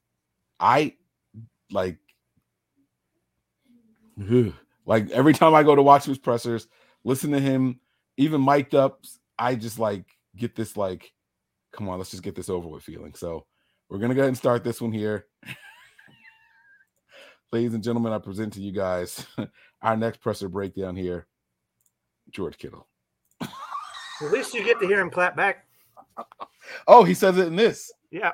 Oh, so I see. I saw the the end of beginning it. of it. They asked him about the Mitchell, uh, the Mitchell. He's like, "What? Mitchell's awesome." I remember that, but I don't remember him talking He about. talks uh, about that in the beginning, and then at the end is when he talks about, or he gets asked the question about what Zimmer said. Oh, okay, cool shit. All right, all right, good then. I, I, I get to hear it then. We're on 1.25. If it's too fast, I will slow it down. All right. And ladies and gentlemen, here we go. I don't hear anything. No, I got nothing. It's it's on the mute button on the YouTube. There we go. Hey, everybody. Oh, I got my Elijah Mitchell shirt on. I think he deserves it today. He had a good one. What, 27 carries and 130 ish yards? That's a good day to The come fact that he knows that Wolves right there is awesome. All right. So I'm already annoyed with the oh, hey everybody. Like he didn't know he was at the podium. like he didn't know he was at a presser. He didn't know like you, you walked up there. Oh, hey, what are you guys doing here? Hey, at least it wasn't. Hey, or however, however he does it with his Canadian accent that he tries to do. yeah, yeah, I, I hate it, man. Like, uh, but yeah, no, they they they are well aware of what Mitchell is doing. You know what I'm saying? Like, you're absolutely right. Like, it's it's there. What's the impression most about him? I mean, if you just watch him when he runs, he runs downhill, and a play that's blocked for three yards ends up being seven yards. A play that's blocked for one yard ends up being four yards. When he gets hit, he always falls forward. I mean, that's in the NFL. You have to be able to, as a running back, you have to be able to break arm tackles. You have to be able to fall forward. You get uh, pushed back on some of those, you know, second longs, all those that type of stuff. But he just runs his tail off. He's very physical, and uh, he just makes quick decisions. He doesn't second guess himself. He just runs downhill, which is what you need to do in our offense. Uh, I think he just loves football. I mean, he shows up every day. He works. He's there every day when you know rehab's supposed to start. He's on time for everything. He does everything that he's supposed to do. And I think just because he does everything he's supposed to do, just sets up sets him up for success. And that's what you want to see in the rookie. Surprised to finish with his power. It didn't look bad. It's the first time in George Kittle's career the first four questions asked of him were not about him. or Jimmy. Yes, just want to point that out. I just want to point that out. This has never happened in his career before, and his demeanor has changed since so. Hundred percent. I think he, I think he surprises everybody. Um, it just like when you're fast. I mean, like, I mean, like, I don't want to compare him to Raheem because I think Raheem is like very unique in his skill set. But Elijah hits the holes downhill like Raheem does. Like he's not going to run at 23 miles an hour, but that like five yards in between where he gets the ball through the line of scrimmage, he's just so explosive and so fast. I think guys just, oh, hey, I'm going to get him with an arm tackle because he's not the biggest back in the world, but he just runs through arm tackles. And you saw that you know, catch that he broke a tackle on, fell forward for 13 yards, something like that. He just does it consistently. What's the feeling in the locker room now compared to what it was a few weeks ago? Well, that was really stressful. So, uh, sigh of relief. Um, that was a tough one, but um, I mean, just we're excited. You know, our defense. You know, we had a turnover early, and then our defense comes right back, and they get two turnovers. Uh, shout out to Azeez and our guys for stepping up. You know, and that's that's been our that's what killed us early on. Was we had so many turnovers, and our defense was getting them, and now we're our defense is helping us out a little bit, and um, and that allowed us to you know get that win. Are you paying any attention to where you are in the playoff race because you're moving up every week? No, I mean, we got six weeks left of football. Um, a lot can happen in six weeks. You know, we had a hell of a challenge coming up this week. Um, going to a Do we believe that they don't know where they are in the playoff race after every game? Honestly, You know, I never play. I mean, I know that when I played high school football, I wasn't like worried about where we were at in the championship bracket or anything like that as the season went along. So I don't know if that changes as you change levels of competition. I don't. I didn't play in college. You know, I didn't. You know, obviously not an NFL player. So I don't know if that mindset, if you carry that, okay, now we're in the sixth seat, now we're in the seventh seat. I don't know if you're constantly worried about that after every game because there's still, you know, two thirds of a season left, to, or excuse me, one third of the season left to play. okay, all right, and yes, guys, I do have it sped up still. Okay, all right, here we go. great stadium. You know, a team that uh, I think people say are struggling, but whenever we play them, it's always a really, really good game. So, uh, just excited for that challenge. You said going into this game, you guys almost felt like it would be a sort of like a playoff game, just the intensity. Did it feel like that? Oh yeah, I mean, I think the atmosphere was amazing. I think our crowd brought it. You know, the faithful always they always bring the energy. Um, we gave them things to cheer about today, and just the intensity, uh, the passion from the fans. It definitely, it definitely did not feel like week one or two. It felt like we were rolling, and uh, definitely felt like a higher stakes game. Start out with the best day today, but he ended up locking in and having a much better day. Was there anything in particular you saw from him that helped him focus in? I mean, you just got to pitch and catch, and once you get a, once you get one or two under your belt, then you start rolling. That's all it is. And I think Jimmy did a great job, and um, you know, bouncing back. You know, yeah, he had a couple overthrows early, but you know, he made the plays when we really needed them, and he got guys the ball when they needed to get those passes. And you know, whether it was Juice, IU, you know, guys made big plays there at the end of the game. He's going through that on through a game. What is he like on the sidelines? Totally fine. I mean, he said, "Hey, I'll be better," and you know, that's kind of how we are. Hey, we got to play better, and that's what he did. He came out um, and he played better. I think our whole team played better after those first two drives. Deebo Samuel done for your offense in the past four games in particular? Uh, everything. I mean, he just uh, we can just go out and every personnel, um, and they don't know if we're going to be throwing the ball or he's going to motion the backfield. And when he's in the backfield, you don't really know what we're going to do. I think he just adds a, a dynamic to our offense that you can't really prepare for. Like, yeah, sure, load the box and you can put out you know base personnel if you want to. And when we have four wide receivers out there and he's a running back, but we can just throw it out of that. You're going to get someone matched up on a linebacker that's bad for you. So he just allows us to you know put the defense in positions where we want them, and I think that's why uh, we've been doing it so much. Where you were three weeks ago. Was there any ever any doubt that you'd be able to bounce back to the level that you guys have? No, I think that we have really good football players on this team. I think we have really good coaches, and we are just underperforming. Like I said, turnovers kill you. I mean, you can be one of the best teams in the league, and if you have turnovers, there's nothing you can do about it. I mean, like if you're plus one, it's like an eight percent chance of winning. If you're plus two, it's ninety something. When you're minus three, it's kind of hard to win. You know, we haven't done that since Pittsburgh in 2019. So uh, we're just taking care of the ball, and I think I've always said like we practice well every week. We always have high high level practices, um, but the longer you get into the season, I think guys are feeling it. Um, Do we do we believe what he's saying here? Uh, because this is not the first time we've heard a player say this. Um, the answers are in the building already. Mhm. We don't need outside help. Like we we have the tools. We're just not executing. Uh, we heard Trent and the players that we hear say that are the veterans like George Kittle. They're the guys who are at the top of their positions, their respective positions, right? Uh, Trent Williams went to the podium and, and was very clear like, we don't need anybody from the outside. All the answers to our problems are already in here. We just got to get it together. Um, Right. And she just asked him, you know, you guys three weeks ago, did you believe that you guys would be able to turn it around like this? He's like, yeah, because we knew it was here. We've always been practicing well and da da da da. Do we? Are you don't think that the players doubt like this is a good team? I don't think that they have any doubt this is a good team. I mean, they look, you got to, well, from my perspective, I, I think when I think about how the players are, are, are, are in the locker room, like obviously George is a team guy, right? He's not to, I've never heard him say a bad thing about anybody on the team. Like even if that day that Brian Allen got tore up all over the field, the cornerback that got tore up, he didn't make a bad comment. He's not going to make a bad comment. He's just a good team guy. I don't think, I mean, he's given a political answer, but I don't think like when a team is uh trusts each other the way these guys seem to, I feel like it is just an underperformance. I don't think that they like the, they the, they weren't sitting around going, "We need to go get OBJ." We that's what we that's the missing piece to make this work. Or I wish we had Von Miller on this team. Like I don't think that they're thinking that. I think that they have the players uh, from their perspective that they believe they can win with. You know, no different than how we started the season when we looked at how the team's been built over the last couple of years. You know, we when you look at the paper, it looks like we should be a fairly competitive team, if not one of the best, if not the best in the NFL. But you know, uh, I'm sure that there are some players, and I can't speak for everybody. They're not me. Um, I'm sure there are some people who have their doubts, but this is also a young team that's growing. I mean, you're seeing uh, through their process, they've gotten like obviously even with George. I mean, you're getting third, fourth, fifth rounders, sixth rounders that are productive. You know, you're getting uh, you got a rookie safety in there who I think is better. I personally think is better than Tartt. Like I think that his future is bright.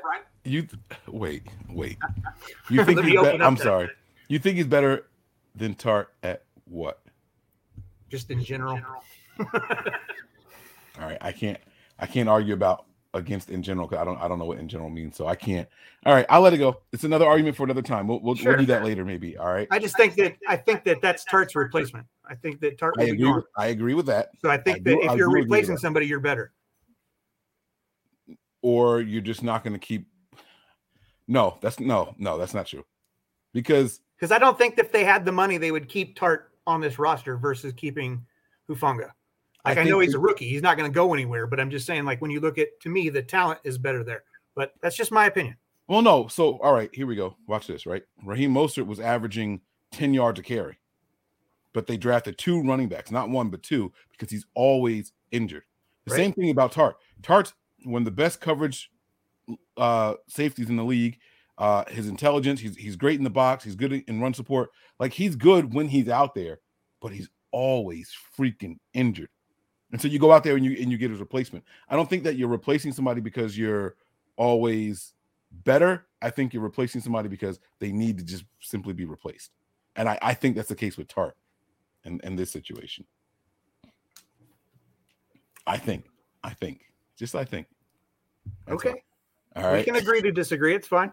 All right. Um, you want me to cut, hit play? You you good? Sure, yeah, I, yeah. I cut I cut you off. That's why I'm sorry. I didn't mean to. No, no, no. I kind of went down the path. You know, I was not even talking about Kittle in the conference or presser anymore. So All right. Here we go. We're, we're back at it, guys.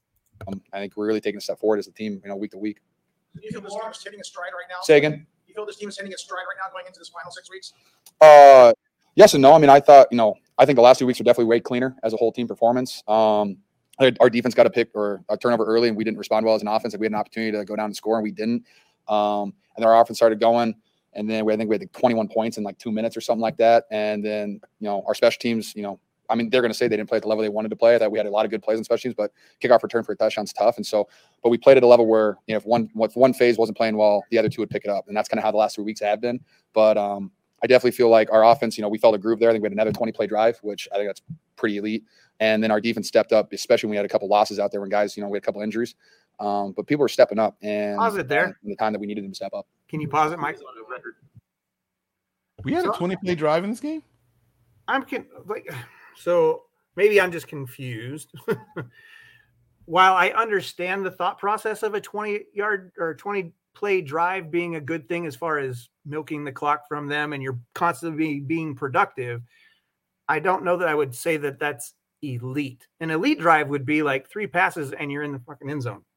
You know, to me, that's when you're talking about like an elite quarterback, that's what an elite quarterback and an elite receiver can do. So if you're playing at an elite level, your drive should be shorter. I think it depends on what you're trying to do. So, for example, right? That's what, yeah. They, have this rule, not a rule, but like um, it- it's 40 second play clocks, right? So, if you use every first down from start to finish, you can take two minutes off the clock Mm-hmm. because of these 40 second right play clocks. One first down to another first down. If you use all three, it's two minutes. And so if your team is out there trying to do that, if that's the goal of that drive, right, that's an elite talent and trait. Most teams can't do. You know what I'm saying? Most teams can't do that. Now, I'm, I'm thinking to, but when I think about it, like when I'm thinking about a football team playing at an elite level, you shouldn't need four downs to get the first down. You shouldn't need to have three downs to get that first down. That's- like one, two would be much better. but that's if that's if the goal is to score quickly. But If even if you're going- going one, two, that doesn't necessarily mean you're scoring quickly unless they're long plays. I don't like the fact that we take three downs to get a first down. I don't. I mean, I, I get the the drawing it out and burning up the clock, and it wears out the defense because we're just bashing them with this running for the most part.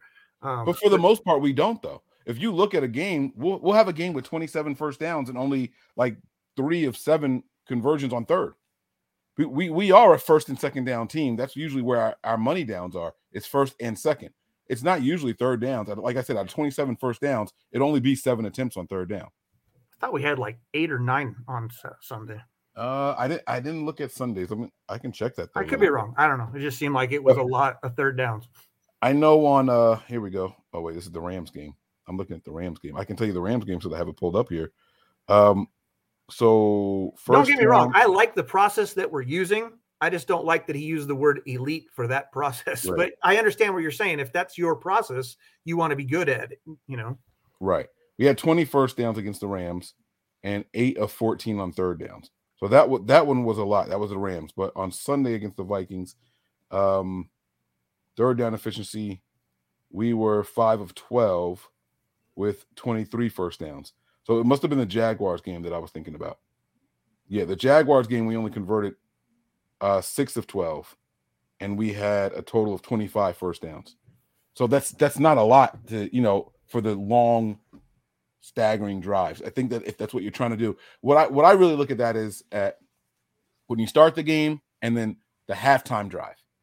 The one going into halftime. That's the one where it really counts. Is when you can you got the ball back with 7 minutes in the second quarter and you meticulously go, meticulously march down the field and give them the ball back with less than 2 minutes. That's elite. To do that on purpose is elite. Now, if you're down two scores and you got seven minutes left in the game, to score in one minute, put your defense back on the field, and then you get the ball back, that's elite also to be able to strike quickly. I think it depends on what the situation is for me to call it elite. Right. You know I'm I, I guess that's where I, I differ. Like to me, scoring fast and a lot is elite. Whereas you when I understand what you're saying, and I agree. I like the way that we're playing. I like wearing out that defense in the first quarter. Just just do a long 20 yard, 20 drives or 20 plays drive to get down there and score. To me, that's great, but I wouldn't call it elite.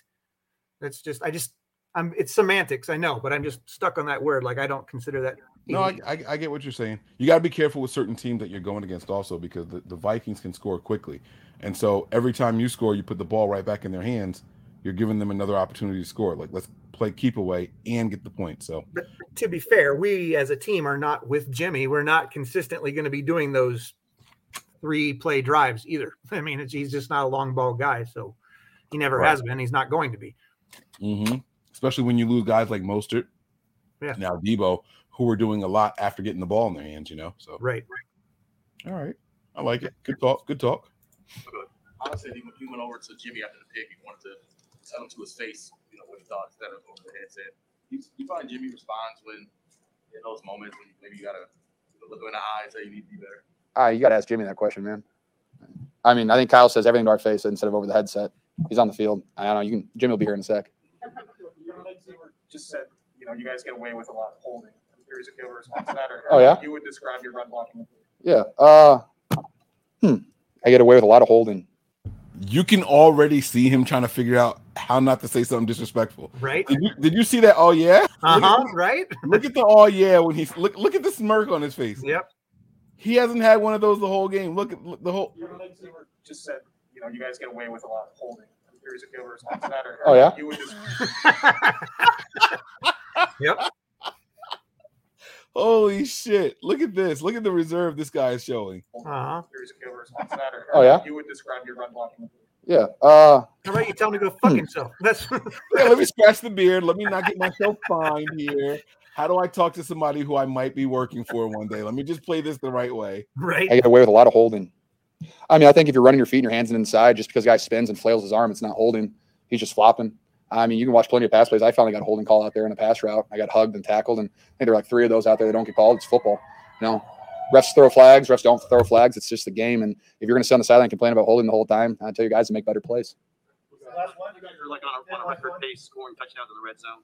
You go four for five, I think, today. Is there a great pride in that? And why do you think you're so good in the red zone? Because you have to be. We, I mean, if you don't score touchdowns, I mean, because we ended there with like two field goals at the end, and we gave Minnesota a chance to come back and win. Like you have to score when you're down there. Um, and I thought, yeah, we did a great, great job, especially after Azeez's interception, and then we scored the next play. Like you just have to score touchdowns if you want to win games. Everybody in the NFL is good. Everybody can score, but tonight it kind of felt like a, whoever gets to 40-ish first is going to win the game.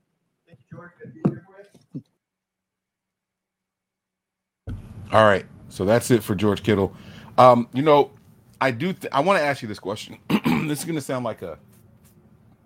It's going to sound like I'm bringing up somebody that doesn't need to be brought up, but I want to ask you about the presence of Trey Lance. Okay, he has not touched the field, but we saw in preseason, and we even saw in week one, hell, in week two, and maybe even week three, when the offense was struggling to score in the red zone, they called him in to get those touchdowns, and that was like his thing. Okay. Then all of a sudden we flipped the switch and we are the most efficient, highest scoring team in red zone since then without having to go back to Trey Lance. Mhm. Did he spark something, whether it be in Jimmy or other players, to say, hey, I got to get this shit done because that kid's waiting to come in here and do it instead? I mean, or is it just a happy coincidence and play calling has changed? I don't think it's a coincidence. I think that it Jimmy probably is motivated, um, if not just for this team, but because he's trying to play for whatever contract he's going to get traded to after this season's over, or if the Niners decide to release him wherever they're, you know, because I'm assuming there's no team going to trade because they know the 49ers are probably going to release him. They have to cap wise unless they re-sign him under a completely different deal. You know, they'd have to be completely restructured in order to be able to pay the other 30 people we're going to have to bring back. so I think that it's uh it's a little bit of motivation because there's someone on his heels, but I think that part of that is too he's playing for himself because he's playing for the future and you know money he's going to make going forward. Yeah. But I do like the fact that we're higher because we've had plenty of years of struggling in the red zone. Oh, pl- pl- every Yeah, year. that's what I'm saying. We were like like we were in the bottom third every year in red zone efficiency, and so for us to have this switch here, and we've had it even in even in the middle of that losing streak, we were still up there. It's just we weren't getting down there enough. You know what I'm saying? So it's definitely paying off. It's good to be one of those teams that when we get down there, we think we can start saying, "Hey, we're getting in the end zone now." Like, I good got a- job. team. I got a You trade know? conversation for after the show. Sorry, people. What happened? Said uh, you and I are gonna have a trade conversation after the show. Oh, okay. I All got right. asked a question the other day, and I was like, "Oh, okay." You don't well, want- I'm not. I'm not ready to air that yet because this crowd will lose their damn minds. Oh, all right. Okay. I was gonna say, all right, we can do this. All right, all right, cool. No, because it's right. like we'd be in here for another two hours probably. Wow. Wow. Okay. All right. I think this is the last one of the night, right? I think we said we are only gonna do three. Yeah.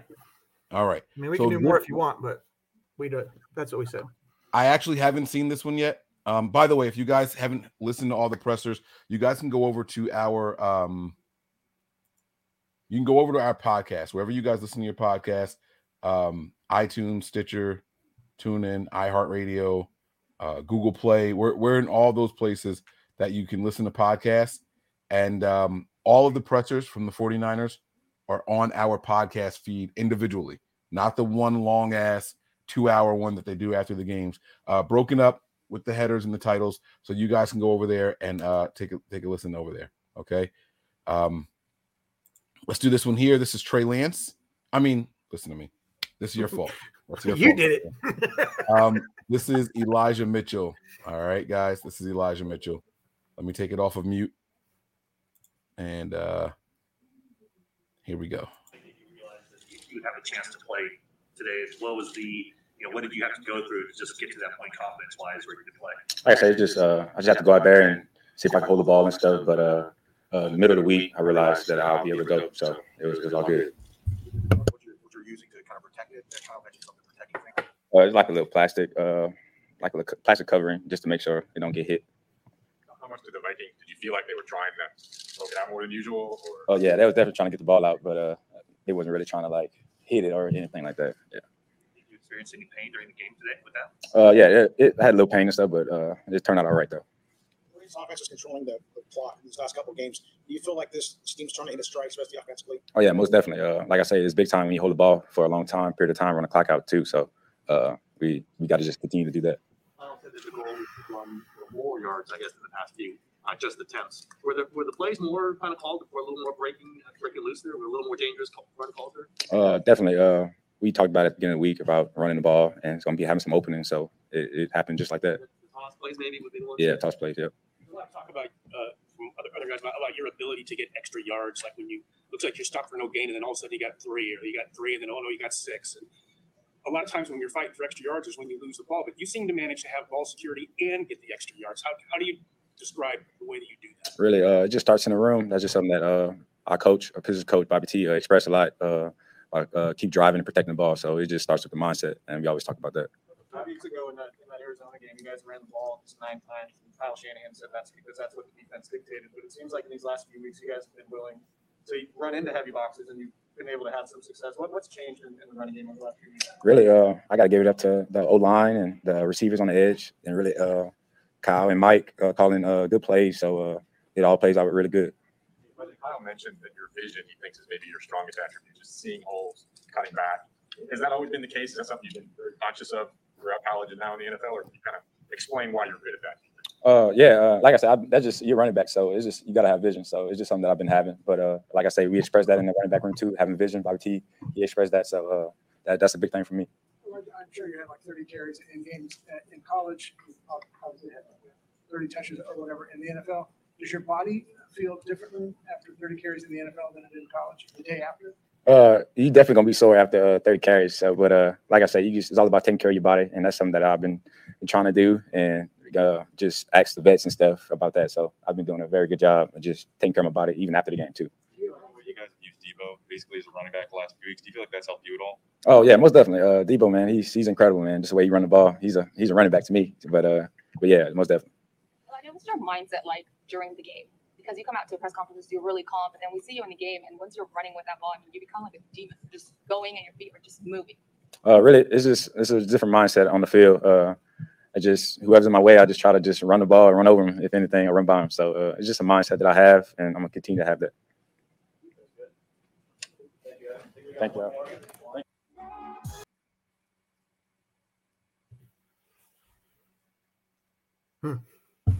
He does pressers the way he plays. Yeah.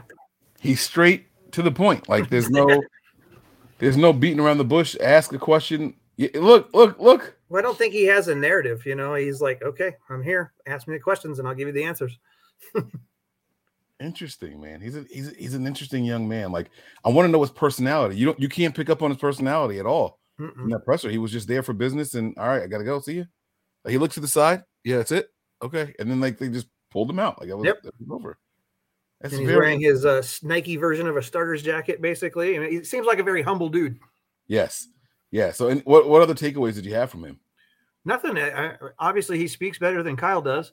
Um, so he, I don't know if he's had more time in front of the podium somewhere, but he obviously, you know, if he took speech class or something in in college, then obviously that uh, must have been beneficial. Something somewhere along the lines, the young man learned how to speak in public, and um, he can do it fairly well. And like I said, he answers the questions directly. You're not getting a runaround story or some side comments like you would from George. You know, so it's it's a little bit different of a presser. He, but he also hasn't had time to get his name to be blown up so that he's dealing with these pressers all the time either yet. So we'll see. Right. We'll watch right. him mature in the league. We'll see what happens. He got the presser due He could be Marshawn Lynch line. too. you know, he could just I'm here because Mm-hmm. they told me I had to be here so I don't get fined. you know, he may turn into that. Who knows? Right. This pressure was due to his stat line, not because of, hey, you're Elijah Mitchell. They all want to hear from you. Right. Like George Kittle just did that pressure. What did he have? Did he have three catches in that game? No, I think he was maybe I don't know. I don't want to speak out of turn. I, don't know. We'll see. I, I I'd be surprised if he had three catches. I thought he only had three targets. George Kittle. He had one catch for 13 years. That's that, that's my point. You know what I'm saying? So it's like he's out there just because. Right. He's a fa- he's one of the faces of the team. He's you Yeah. know, that's like when they have Bosa come out. Now, I, I love Bosa's play, but he's not it's not that he's not articulate. He just doesn't exude the same sort of confidence when he's behind the podium as than he does when he's on the field. You want you want to do it sense. Bosa? Huh? You want to do it Bosa? I I got. a little already watched that earlier today. Bosa is a funny dude, by the way, man. He he's he's one of the best. So let's not let's not get it twisted. You know, uh, I love what he does, but man, listening to him hurts. It really does. Uh, but I love him. You know what I'm saying? Like he, he's he's good for the brand. Uh, the the other ones that were out there were Azeez. Um, you had Jauan Jennings in one of his first pressers. Uh, you had Deebo out there also. I was surprised they brought Deebo out there following the injury. I thought that was strange. I didn't think that, that they would have put him to the podium, but Deebo was out there. He had a two minute one. Uh, Al-Shaair had a four minute one, and Jauan Jennings had a three minute one. Do you want to do one of those? I know you said you don't want to do Bosa. no, you can do whatever you want. I'm I'm good for whatever. Like I haven't been on the show in a while, so we can talk about whatever. You can start up another presser if you want. Don't matter to me. Yeah, let's. uh I tell you what, since he got injured, let's let's do Bosa's. I mean Bosa's. Um, listen to me, Samuel Deebo. Yeah, let's do let's do Deebo's, uh, because he got injured, and I just one I couldn't believe that they did it, but it'll be short also. So let's have some fun with this one here. Uh, Deebo Samuel, ladies and gentlemen. He uh, And he got his flash from Emmanuel Sanders. Like he's God, all kind of blinged out and yeah. wearing All right. chains and his big Versace coat or whatever brand it is that he was wearing. Here we go. Here we go. All right, Deebo. All right, full screen. And oh shit. I did it again. All right. Whenever something goes wrong. Okay. Something goes wrong, you usually can feel it right away. What, what happened on that play? What, did- what did you feel? Uh, my groin got kind of tight uh, once I went to make a move, so I was just like, uh, let's not make nothing any worse, and that's why I just went down. What's your level of concern about it? Uh, not too much concern. Uh, got MRI and stuff in the morning. We just go see how it goes.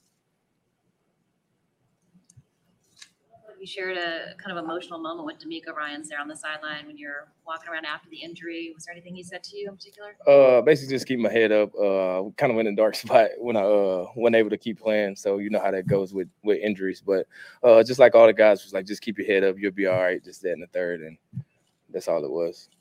After a few plays, I saw Spot when I uh Walking around after the injury. Was there anything he said? A kind of emotional moment with DeMeco Ryans there on the sideline when you're Emotional moment with DeMeco Ryans. That's what she said. Why him? Maybe Wes doesn't communicate well with Deebo. I don't know. So they send the defensive coordinator to I don't think it was somebody was sent to him. I think it's probably more so in the player slash now coach his demeanor to go speak to somebody who's been injured, especially when they're playing at a level like that. So I think that's just part of DeMeco's character. stuff in the morning. We just go see how it goes. you shared a kind of emotional moment with DeMeco Ryans there on the sideline when you're walking around after the injury. Was there anything he said to you in particular? Uh, basically just keep my head up. Uh, kind of went in a dark spot when I uh wasn't able to keep playing. So you know how that goes with with injuries. But uh, just like all the guys was like, just keep your head up. You'll be all right. Just that in the third, and that's all it was. After plays, I saw you giving water water to Elijah Mitchell, and he, what was that moment like? Obviously, you got to stay in the game. You got to keep motivating your your teammates somehow. Uh, I just, you know what I'm saying? Uh, I would want him to do the same thing if I was ran the ball like seven times in a row and can't breathe. So he came over to the sideline. I was like, hey, let me get a water bottle. And, you know what I'm saying? Just give him some water, put it down his neck, let him get a little breather, and just get back out there and play. all runners have, have different styles. How would you describe Elijah's style? Kyle was talking about how he'll, he'll look at a call, and he'll think it's second and 10, and he'll find out, no, it's second and six, you know, because he went for four yards and he didn't think he was going to get any. What, what do you think about the way he runs? and What's I just feel like uh, Elijah is an all around back. Uh, he can catch the ball out the backfield. He can play like he 240 pounds and he runs like 190 pounds. You got the speed. He's he got the physicality and he got the mindset. He's just a great overall back. What have you learned about Jauan Jennings over these last few weeks? It's, and how he's allowed himself to be in position to make plays like that touchdown? Um, Jauan is uh, the moment is never too big for Jauan. Um, at practice all week, the energy that you see out there in the game is what he brings to the meeting rooms, uh, walkthroughs, the practice, um, and we know like his time is going to come for him to come out there and go make plays. How good does it feel to finally get your 1,000 yard season, reception yards season? I mean, it, it felt good, but it also felt good to get the win too. All right, guys. Thanks, Deebo. We got a D's here for you. Brian, do you think that Deebo uh, meets with the the running backs room and Bobby Turner? The way they've been talking about him this week, it seems like he probably spends time in both rooms. Yeah. Well, I mean, I, I don't know that he's I don't know that the plays that he's playing out of the backfield were specifically drawn up for running backs, but obviously he spends a lot of the time starting in the backfield, right? Whether it's a short pass from Jimmy or or you know a pitched, you know, or whatever. And he's because he does rushing, so I mean, I would assume that he has to meet with Bobby T as well. But I don't know. I mean, it's- yeah, because it doesn't. Wes doesn't seem like the guy you would go to for that information. Hmm. So what I'm trying to gather right now is the type of player Deebo is. So you hear that after the injury, he's walking the sideline, side, sideline a little upset, and he's being comforted by our defensive coordinator. who's currently probably not doing anything because the offense is on the field. True, very true. But it's still the defensive coordinator, right? It's all right, cool. He's getting comfort from them. Might go to show how tight that team is too. Well, that's the other point is that when the offense is on the sideline, he's the one giving water to Elijah Mitchell. That was amazing. When I saw that, it made me feel so happy that he was doing that. Just Right. because he's being attentive, understanding what what Elijah's putting his body through and what will hopefully make him Mhm. give him that rest or reprieve. Let's pour some water down the back of your jersey. Let's get you hydrated, you know, whatever, just to make you more comfortable after being the workhorse like that, you know. Right. Right. And so that that that like it's putting me it's putting me in in a in a place of this team is really really close. I th- I think this team is closer than what even we would expect from the outside looking in. Uh for what we f- could hope for. You know, you you have a, a wide receiver talking to the defensive coordinator and being comforted, supported by him, who then in turn goes and supports the running back. And this is like the running back that was way down the depth chart. You know what I'm saying? This isn't just this isn't Raheem Mostert. This isn't, you know what I'm saying? Uh this isn't even Trey Sermon, who was the one picked in the third or whatever it was. Like this is this is the six round guy right here. Hey, what's up, man? Here you go. Like you killing it out there. Keep it up. Keep going. Um, I think it speaks to the unity on this team, man. I really, really do, man. I, I think it's crazy. You know, he said he said uh, you know, when you can't go back out there, you get to a dark place. You know what that's like. It- it's weird. He said that to Tracy Sandler. I'm not sure she knows what that's like, but if you've ever done anything competitive before and you get hurt and you can't be out there to help your team, that's the worst feeling ever. Ever. I don't care if you're in a kickball game and you know that you could be in the outfield and oh, I would have caught that. You know what I mean? Like as soon as you see something happen that says I would have been able to do that or I would have made sure that that didn't happen, it's like damn it, man. Like you know, you start to not only like are you mad that you're injured, it's like I should have done something better or I could have, you know what I mean? Like you start putting some stuff, some weight on yourself. Um I don't know. I I I like I like that presser. It was short. It was very very brief. Uh, but I, I I got a lot from it. I got a lot from it. I think that Deebo is um, the team player, the ultimate team player, and he's someone who's out there having fun. You can clearly tell that um, he did not want to be hurt. You know, Yeah. and then his awareness of his injury also was another thing that was very surprising to me. And that Um, goes to speak to our scouting guys, you know, because they're we Deebo's not the only one. I mean, you got Deebo, you got Kittle, you got both. These guys are just they love the game, and you don't see that on all the other teams. I mean, you see guys who love like Chase Young, obviously seems to love the game too, but you don't see it across the league. A lot of guys are just in it for the money. You know, uh, it just it it boggles my mind. Um, how good our our scouting department is at finding people. I don't know what their questioning bank that they go through to find out, you know, the mentals on these kids, but they've done a very good job. You know, you got Warner loves playing, Jennings loves playing. I mean, that seems to be like one of their biggest things. Football has to be your number not your number one priority, but you have to love the game, you know, in order to get drafted by the 49ers. That's kind of where it seems like. Yeah. Yeah, you know, a guy like Jadeveon Clowney would have never made it on this team. No, so I, I, I think that's incredible. Like you know exactly what you're talking about. Uh, watching these guys come from uh, where they come from, and then like their love for the game. You know, uh, imagine I can't play football, and you go into a dark place. Like that's your mindset. Is that you immediately go to a dark place because you can't get out there on the field? I think that's saying something, man. I think that's special. I really do. I think Yeah. that's special, and um, it's not it's not to be overlooked. Like you said, we got to put a value on that. We really do. Um, I saw, a comment here. I missed it. says that uh Elijah Mitchell grew up watching Barry Sanders. Yeah, No, there's a good bunch of people. They were like, he wasn't even born when he was. Yeah, I was gonna say no, no, he didn't. I- I barely watched Barry Sanders, and I've got to be at least ten years older than Elijah Mitchell. No, he didn't. no, he didn't. it's cool. It's a nice thought, right? It's it's good, but nah. He. I'm not saying that he's never seen him before, but he didn't grow up watching him. That's just that's just different. Um, here we go. Uh, RX eight two four with the four ninety nine contribution. Play Jennings presser, please. I need him to be our Kendrick Bourne. Now he's looking fire with the Pats. A couple touchdowns and a couple games for Kendrick Bourne. I think he had two last week. I understand that, you know. Um, and KB was my guy. You guys know I stood up for KB all the time on the show. My dog, still my dog. That's my guy.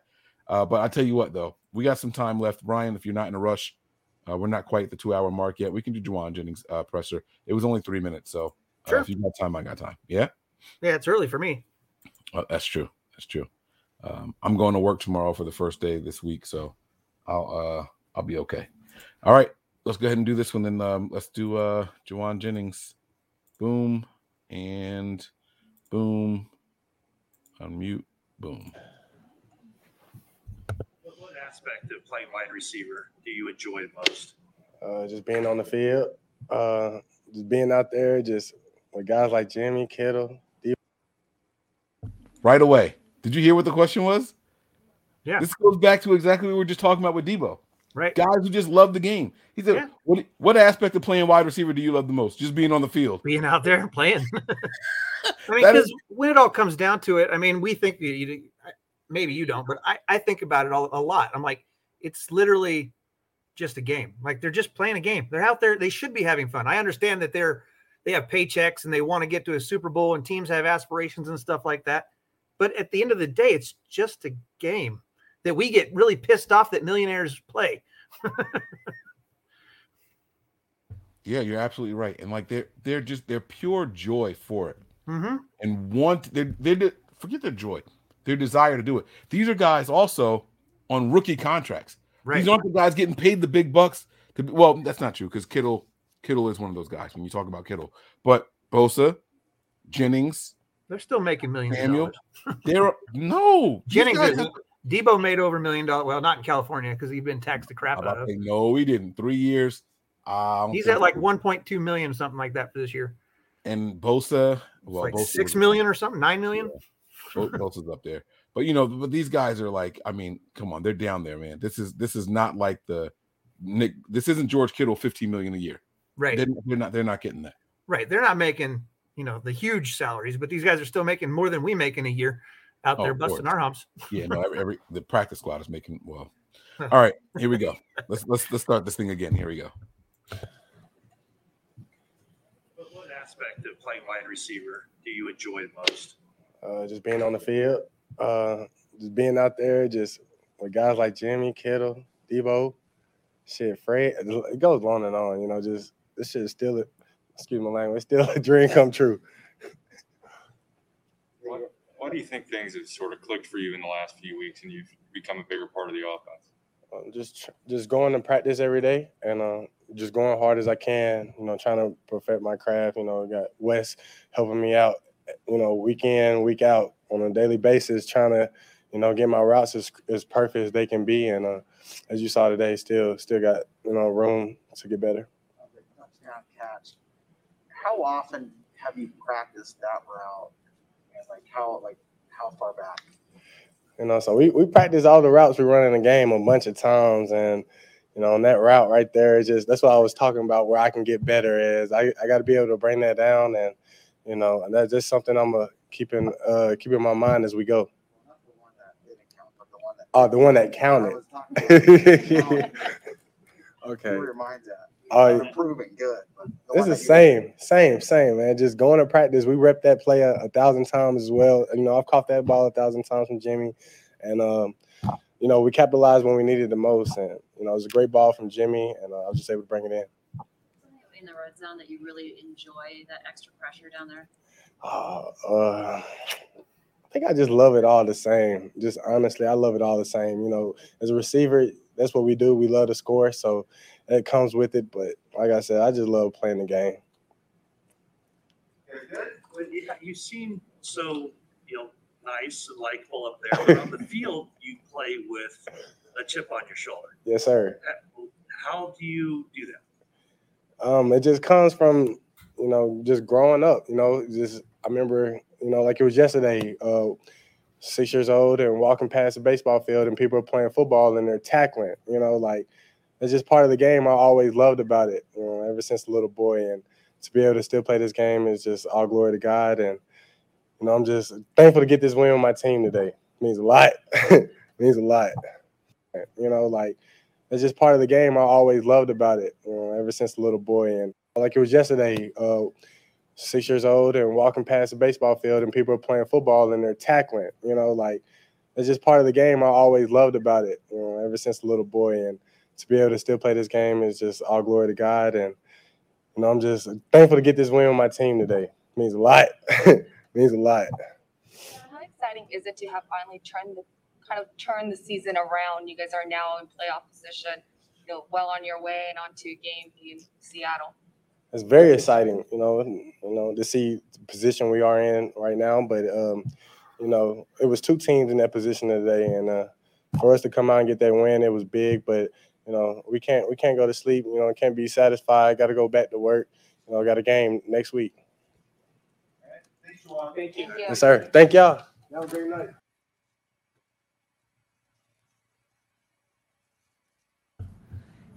He said, being a kid, walking past the baseball field, watching them play tackle football. Yeah, well, you got to play where you got to play. Some parks don't have a football field or a soccer field, so I guess you can be like the Raiders and just play on a half of a baseball diamond. That's true. I, I, I thought he misspoke for a second. I had to run that back. Like, wait, what? But maybe maybe he was right. Maybe that's maybe that's what he meant to say, man. Uh, your thoughts from this guy, man? I, I like I like it. I like him. I Oh like yeah, him a lot. I mean,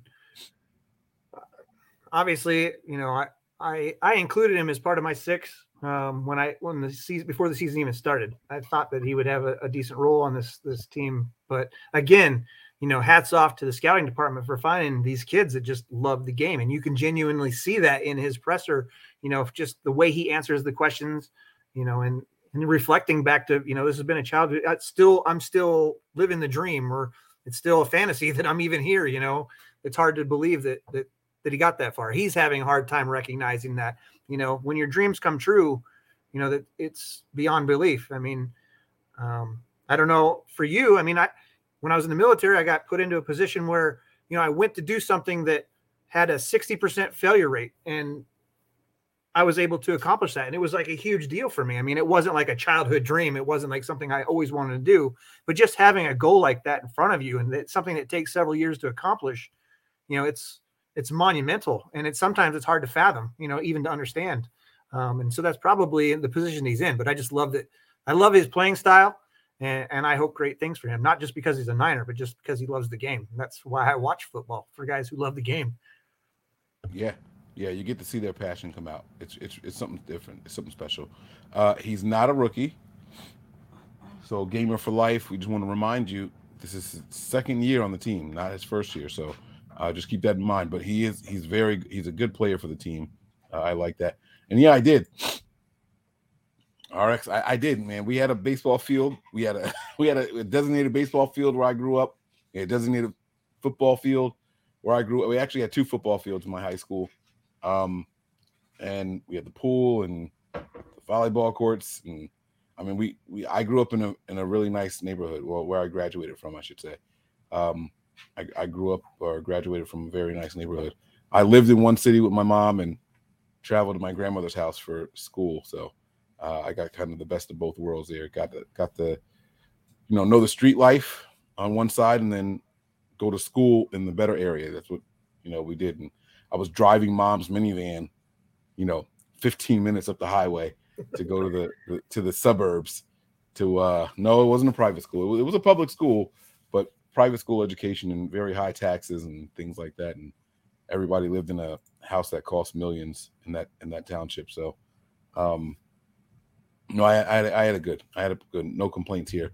Um, but you know, I just, I don't know, man. I guess I never crossed my mind, you know. And it's weird because in Trenton, where where my mom lived, like we played on, we played football in the concrete parking lot, like you know, like, but it wasn't, it wasn't necessarily tackle. It wasn't not tackle, but Right. it also wasn't tackle. I don't, I don't know how to Yep. explain it. You know, um, it was, it's different. It was, it was Two hand really hard push to the ground.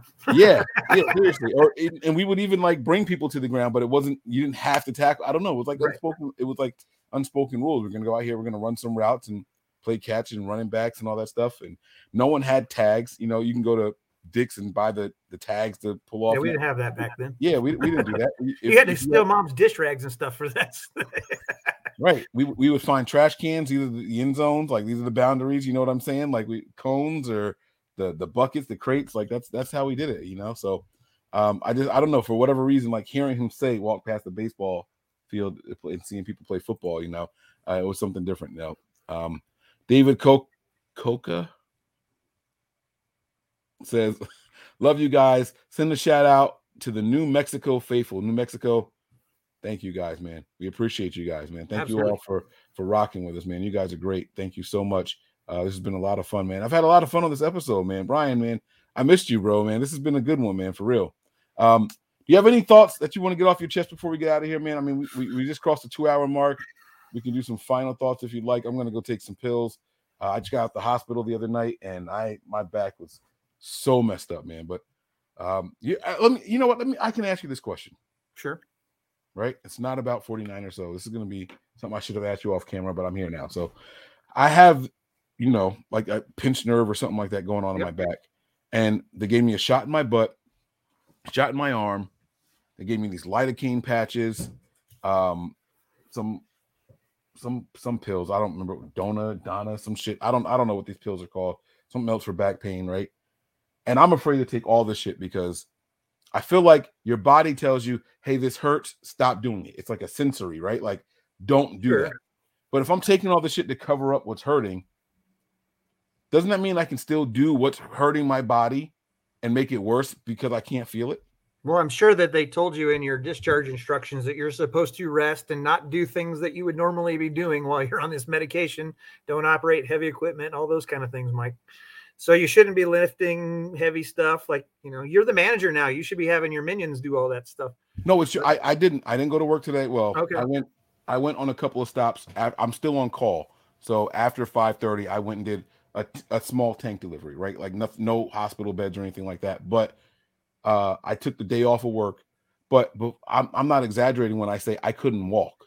It's like, Like, I like a D cylinder type delivery. Like you need a No, no, no, no, no. Like I'm I'm talking about what the reason I went to the hospital, I woke up in the morning, I was in Mhm. excruciating pain. I couldn't walk from my bedroom to my front door. Like Right. standing up straight, it was like a shooting pain down my back and my leg. Like I just couldn't do it. So I got in the work van. I at least wanted to go to the office to punch in. I couldn't make it. Every bump in the road, every little hiccup, eh, like it was it was just bad. So I was like, F it, I'm going to the hospital. Right. I get these pills in me. I can walk to the bathroom okay. I still feel it, but it's nowhere near as bad as what it was. Right. And I'm wondering if I'm making something worse while using these medications and these pills. since you've been given the medication, have you had a period of time where you haven't been taking the medication? No. So you've been on them consistently since they shot you up. Hell yeah. So tomorrow when you go to work will be your first day off of the meds? No, I'm still gonna put the lidocaine patch on my back. Okay, that's not going to affect anything.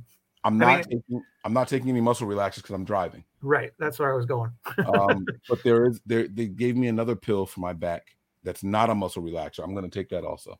So I don't know how how uh, we need to block that, whatever that is, but um um I'm not sure. Because I don't know your medical background and stuff like that. But for me, like I go see a DO instead of an MD. I like a doctor of osteopathy better than I like a medical doctor. Still, they can do the same things, different type of schooling. Um, but my DO, when I threw out my back, I literally bent over my bed because at the like halfway across, there's a dimmer switch, so you can turn on the the light that's in the in the headboard. And I literally put my right hand down on the bed and reached across, tapped the light, and basically fell down to the bed because I couldn't move. Like my back just went out. And it took me a good five minutes to stand back up, just to stand up, not move, just stand up. And so um, I had to go back in for my thyroid anyway to get refills. And I saw my DO, and he was like, "Well, let me do an adjustment on you." So we went in, we did all the the heat and everything to heat everything up, and he did the twisting and all these other things. But then he went down and he looked at my feet, and he's like, "You know, your right foot is like sh- an inch shorter than your left foot right now, or your left leg, excuse me." And he just was like, loosened up and tugged, and I felt this in my, you know, the bottom of my my lumbar spine. And uh, within two days, even I didn't even need the medication. I was like, I'm good to go. I could walk, do everything. Like I've thrown out my back before, and it's been like several weeks of recovery. But I've never had anybody try to do an adjustment because I was like, I'm in too much pain for you to be doing that kind of stuff. But he's old school ex-military doctor. He didn't care. He was just like, sit down, you know. And then when he pulled on my foot and just it stretched out my spine and then after that i just like because it's all muscular so i don't know exactly what it did but um yeah it felt much better after that happened so i, I don't know maybe a chiropractor might be in order for you Maybe, maybe, man. I might, I might have to check it out, man. I have to go see something because I, I don't know what happened. Like I said, I couldn't. I was laying in bed and I couldn't turn one way or the other without trying to figure. Like I, it was so bad. Trying to go to work. So my wife and I, we didn't get to an argument, but like it was like, eh, like it was like a little standoff. Like Derek's gonna be late for school, and I'm like, I know, shut up. Like I put my slippers on, no socks, just went to the car. Like I got in the car all painful, drove him to school, came back, and uh she's like, Let me help you put let me help you put your socks. I'm like, No, I don't want your help. She leaves for work, and then as soon as she leaves, it's me and the baby because I I you know, psst, come help daddy put his socks on. Come here. Like I had to have my my three-year-old because. I couldn't I couldn't bend over far enough to reach my foot and lift it up. And it's like whatever was going on in my back was just Yep. not allowing me to move at all, man. It was I've crazy. I've been there. The first time I had that happen, I was probably about 27 years old. And I was like, oh, my, actually, that's not even true. The first time I had it happen was when I was at Okinawa. So I'd have been like 23. But um, yeah, it was, I've had long chronic pain since then, but I do a lot of core strengthening. I mean, even though I'm a fatter dude, I try to do a lot of core workouts because I know how bad that can be. And Mm-hmm. when I did that earlier this year, I was like, oh my God, like I, I, I don't think I've ever thrown it out to the point where I couldn't move. Like I've been in pain, but not, I was physically unable to move. I like had to use my extremities to, I couldn't just stand up. There was no way that was going to happen. I had to like push myself back up to a standing position. So I'm holding onto the bed, onto the head, the headboard, onto the dresser, finally get myself, you know, up. I'm like, Heather, go get my cane from whatever the kids used it for, some costume or some stuff. And uh, that, I had to walk around with the damn thing for two days. And then I finally got in to see the DO and he cracked that thing. And I was like, that's way better. Yeah. It wasn't a nerve. It was just completely muscular, whatever I did. Yours could be, if they gave you, they gave you a shot, I'm assuming they had some sort of anti-inflammatory purposes probably there. Um, and pain, obviously. Yeah, they said that they think it's a pinch a pinched nerve. I didn't have to do an X-ray or anything like that. They just, like I said, I sat in the waiting room for mad long. Uh, and you should. I I was getting on my own nerve. I couldn't sit for too long. Yeah. It bothered me. I couldn't stand for too long. It bothered me. I would like try to kneel and lean on something. It bothered me. Like it was just so bad. So I ended up like just waiting. You know, Is it just all waiting. lower back? It's it's all it starts in the same exact spot. Lower right on my right, like right above my butt, like the top of my butt. And do you get Um, any shooting pains down your legs? Uh, yes. That's the Yeah. sciatic nerve right there. yeah, shooting down my right leg, man. It, it was absolutely terrible, man. Absolutely terrible, man. Um, they, they're saying how I was walking. No, they, Yeah, it wasn't like, happening. it- no, not at all. Like it was just like you're like taking steps and just boop right to your legs because your body just shuts you down. Like it was, it was bad. No, but I saw you sent the picture, so I know you were using the tens unit. You know that stuff is, you know, Yeah. That's all good But, too. that- I mean, but I thought I and that's what that was my problem. Is like the tens unit. I thought that was going to help. That's what let me know it wasn't like muscular, because it didn't help. Yeah. Well, if you're I having pain that's going down your leg, that's definitely sciatic. So if you pinched your Right. sciatic nerve in your pelvic girdle or something, then Yeah, and that that this pat this this lidocaine patch, uh, it's one for your nerves, not for your muscles, and that did offer with the pills and all that stuff that they gave me. Forget it. I had a guy that patch, um, that worked. that came to work for us who uh, here at the state who was ex-army. Um, and so obviously with the veterans benefits he he got to go use an acupuncture and he had back problems. He started going to acupuncture like once a month and he, his back problems from whatever happened to him while he was in the army gone. I was like dude eastern medicine's so cool Yeah, we got to get out of our own way, and a lot of times it's the same shit, just different ways of administrating it. You know, Right. Uh, so we got we got to get out get out get out of our own way sometimes. You know, we sit there and look at all oh, that's witchcraft or whatever, whatever. It's all the same shit. Some people turn it into a paste. They get the same plant, the aspirin plant, grind that shit up, turn it into a paste and rub it on your body. Some people make you ingest it. Some people stick it in with needles and acupuncture. It's all the same stuff, man. We just you got to like stop thinking that the one way is the right way and all that. You know what I'm saying? So I go back to work tomorrow. Tomorrow's gonna be my first day. I'm, I'm looking forward to it.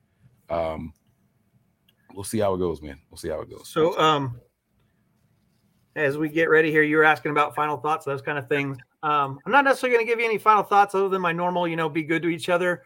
You know, we're going to have differing opinions and whatnot. But I will leave you with this. I'll give you guys some of the insight that I'm going to talk to Mike about here in a second.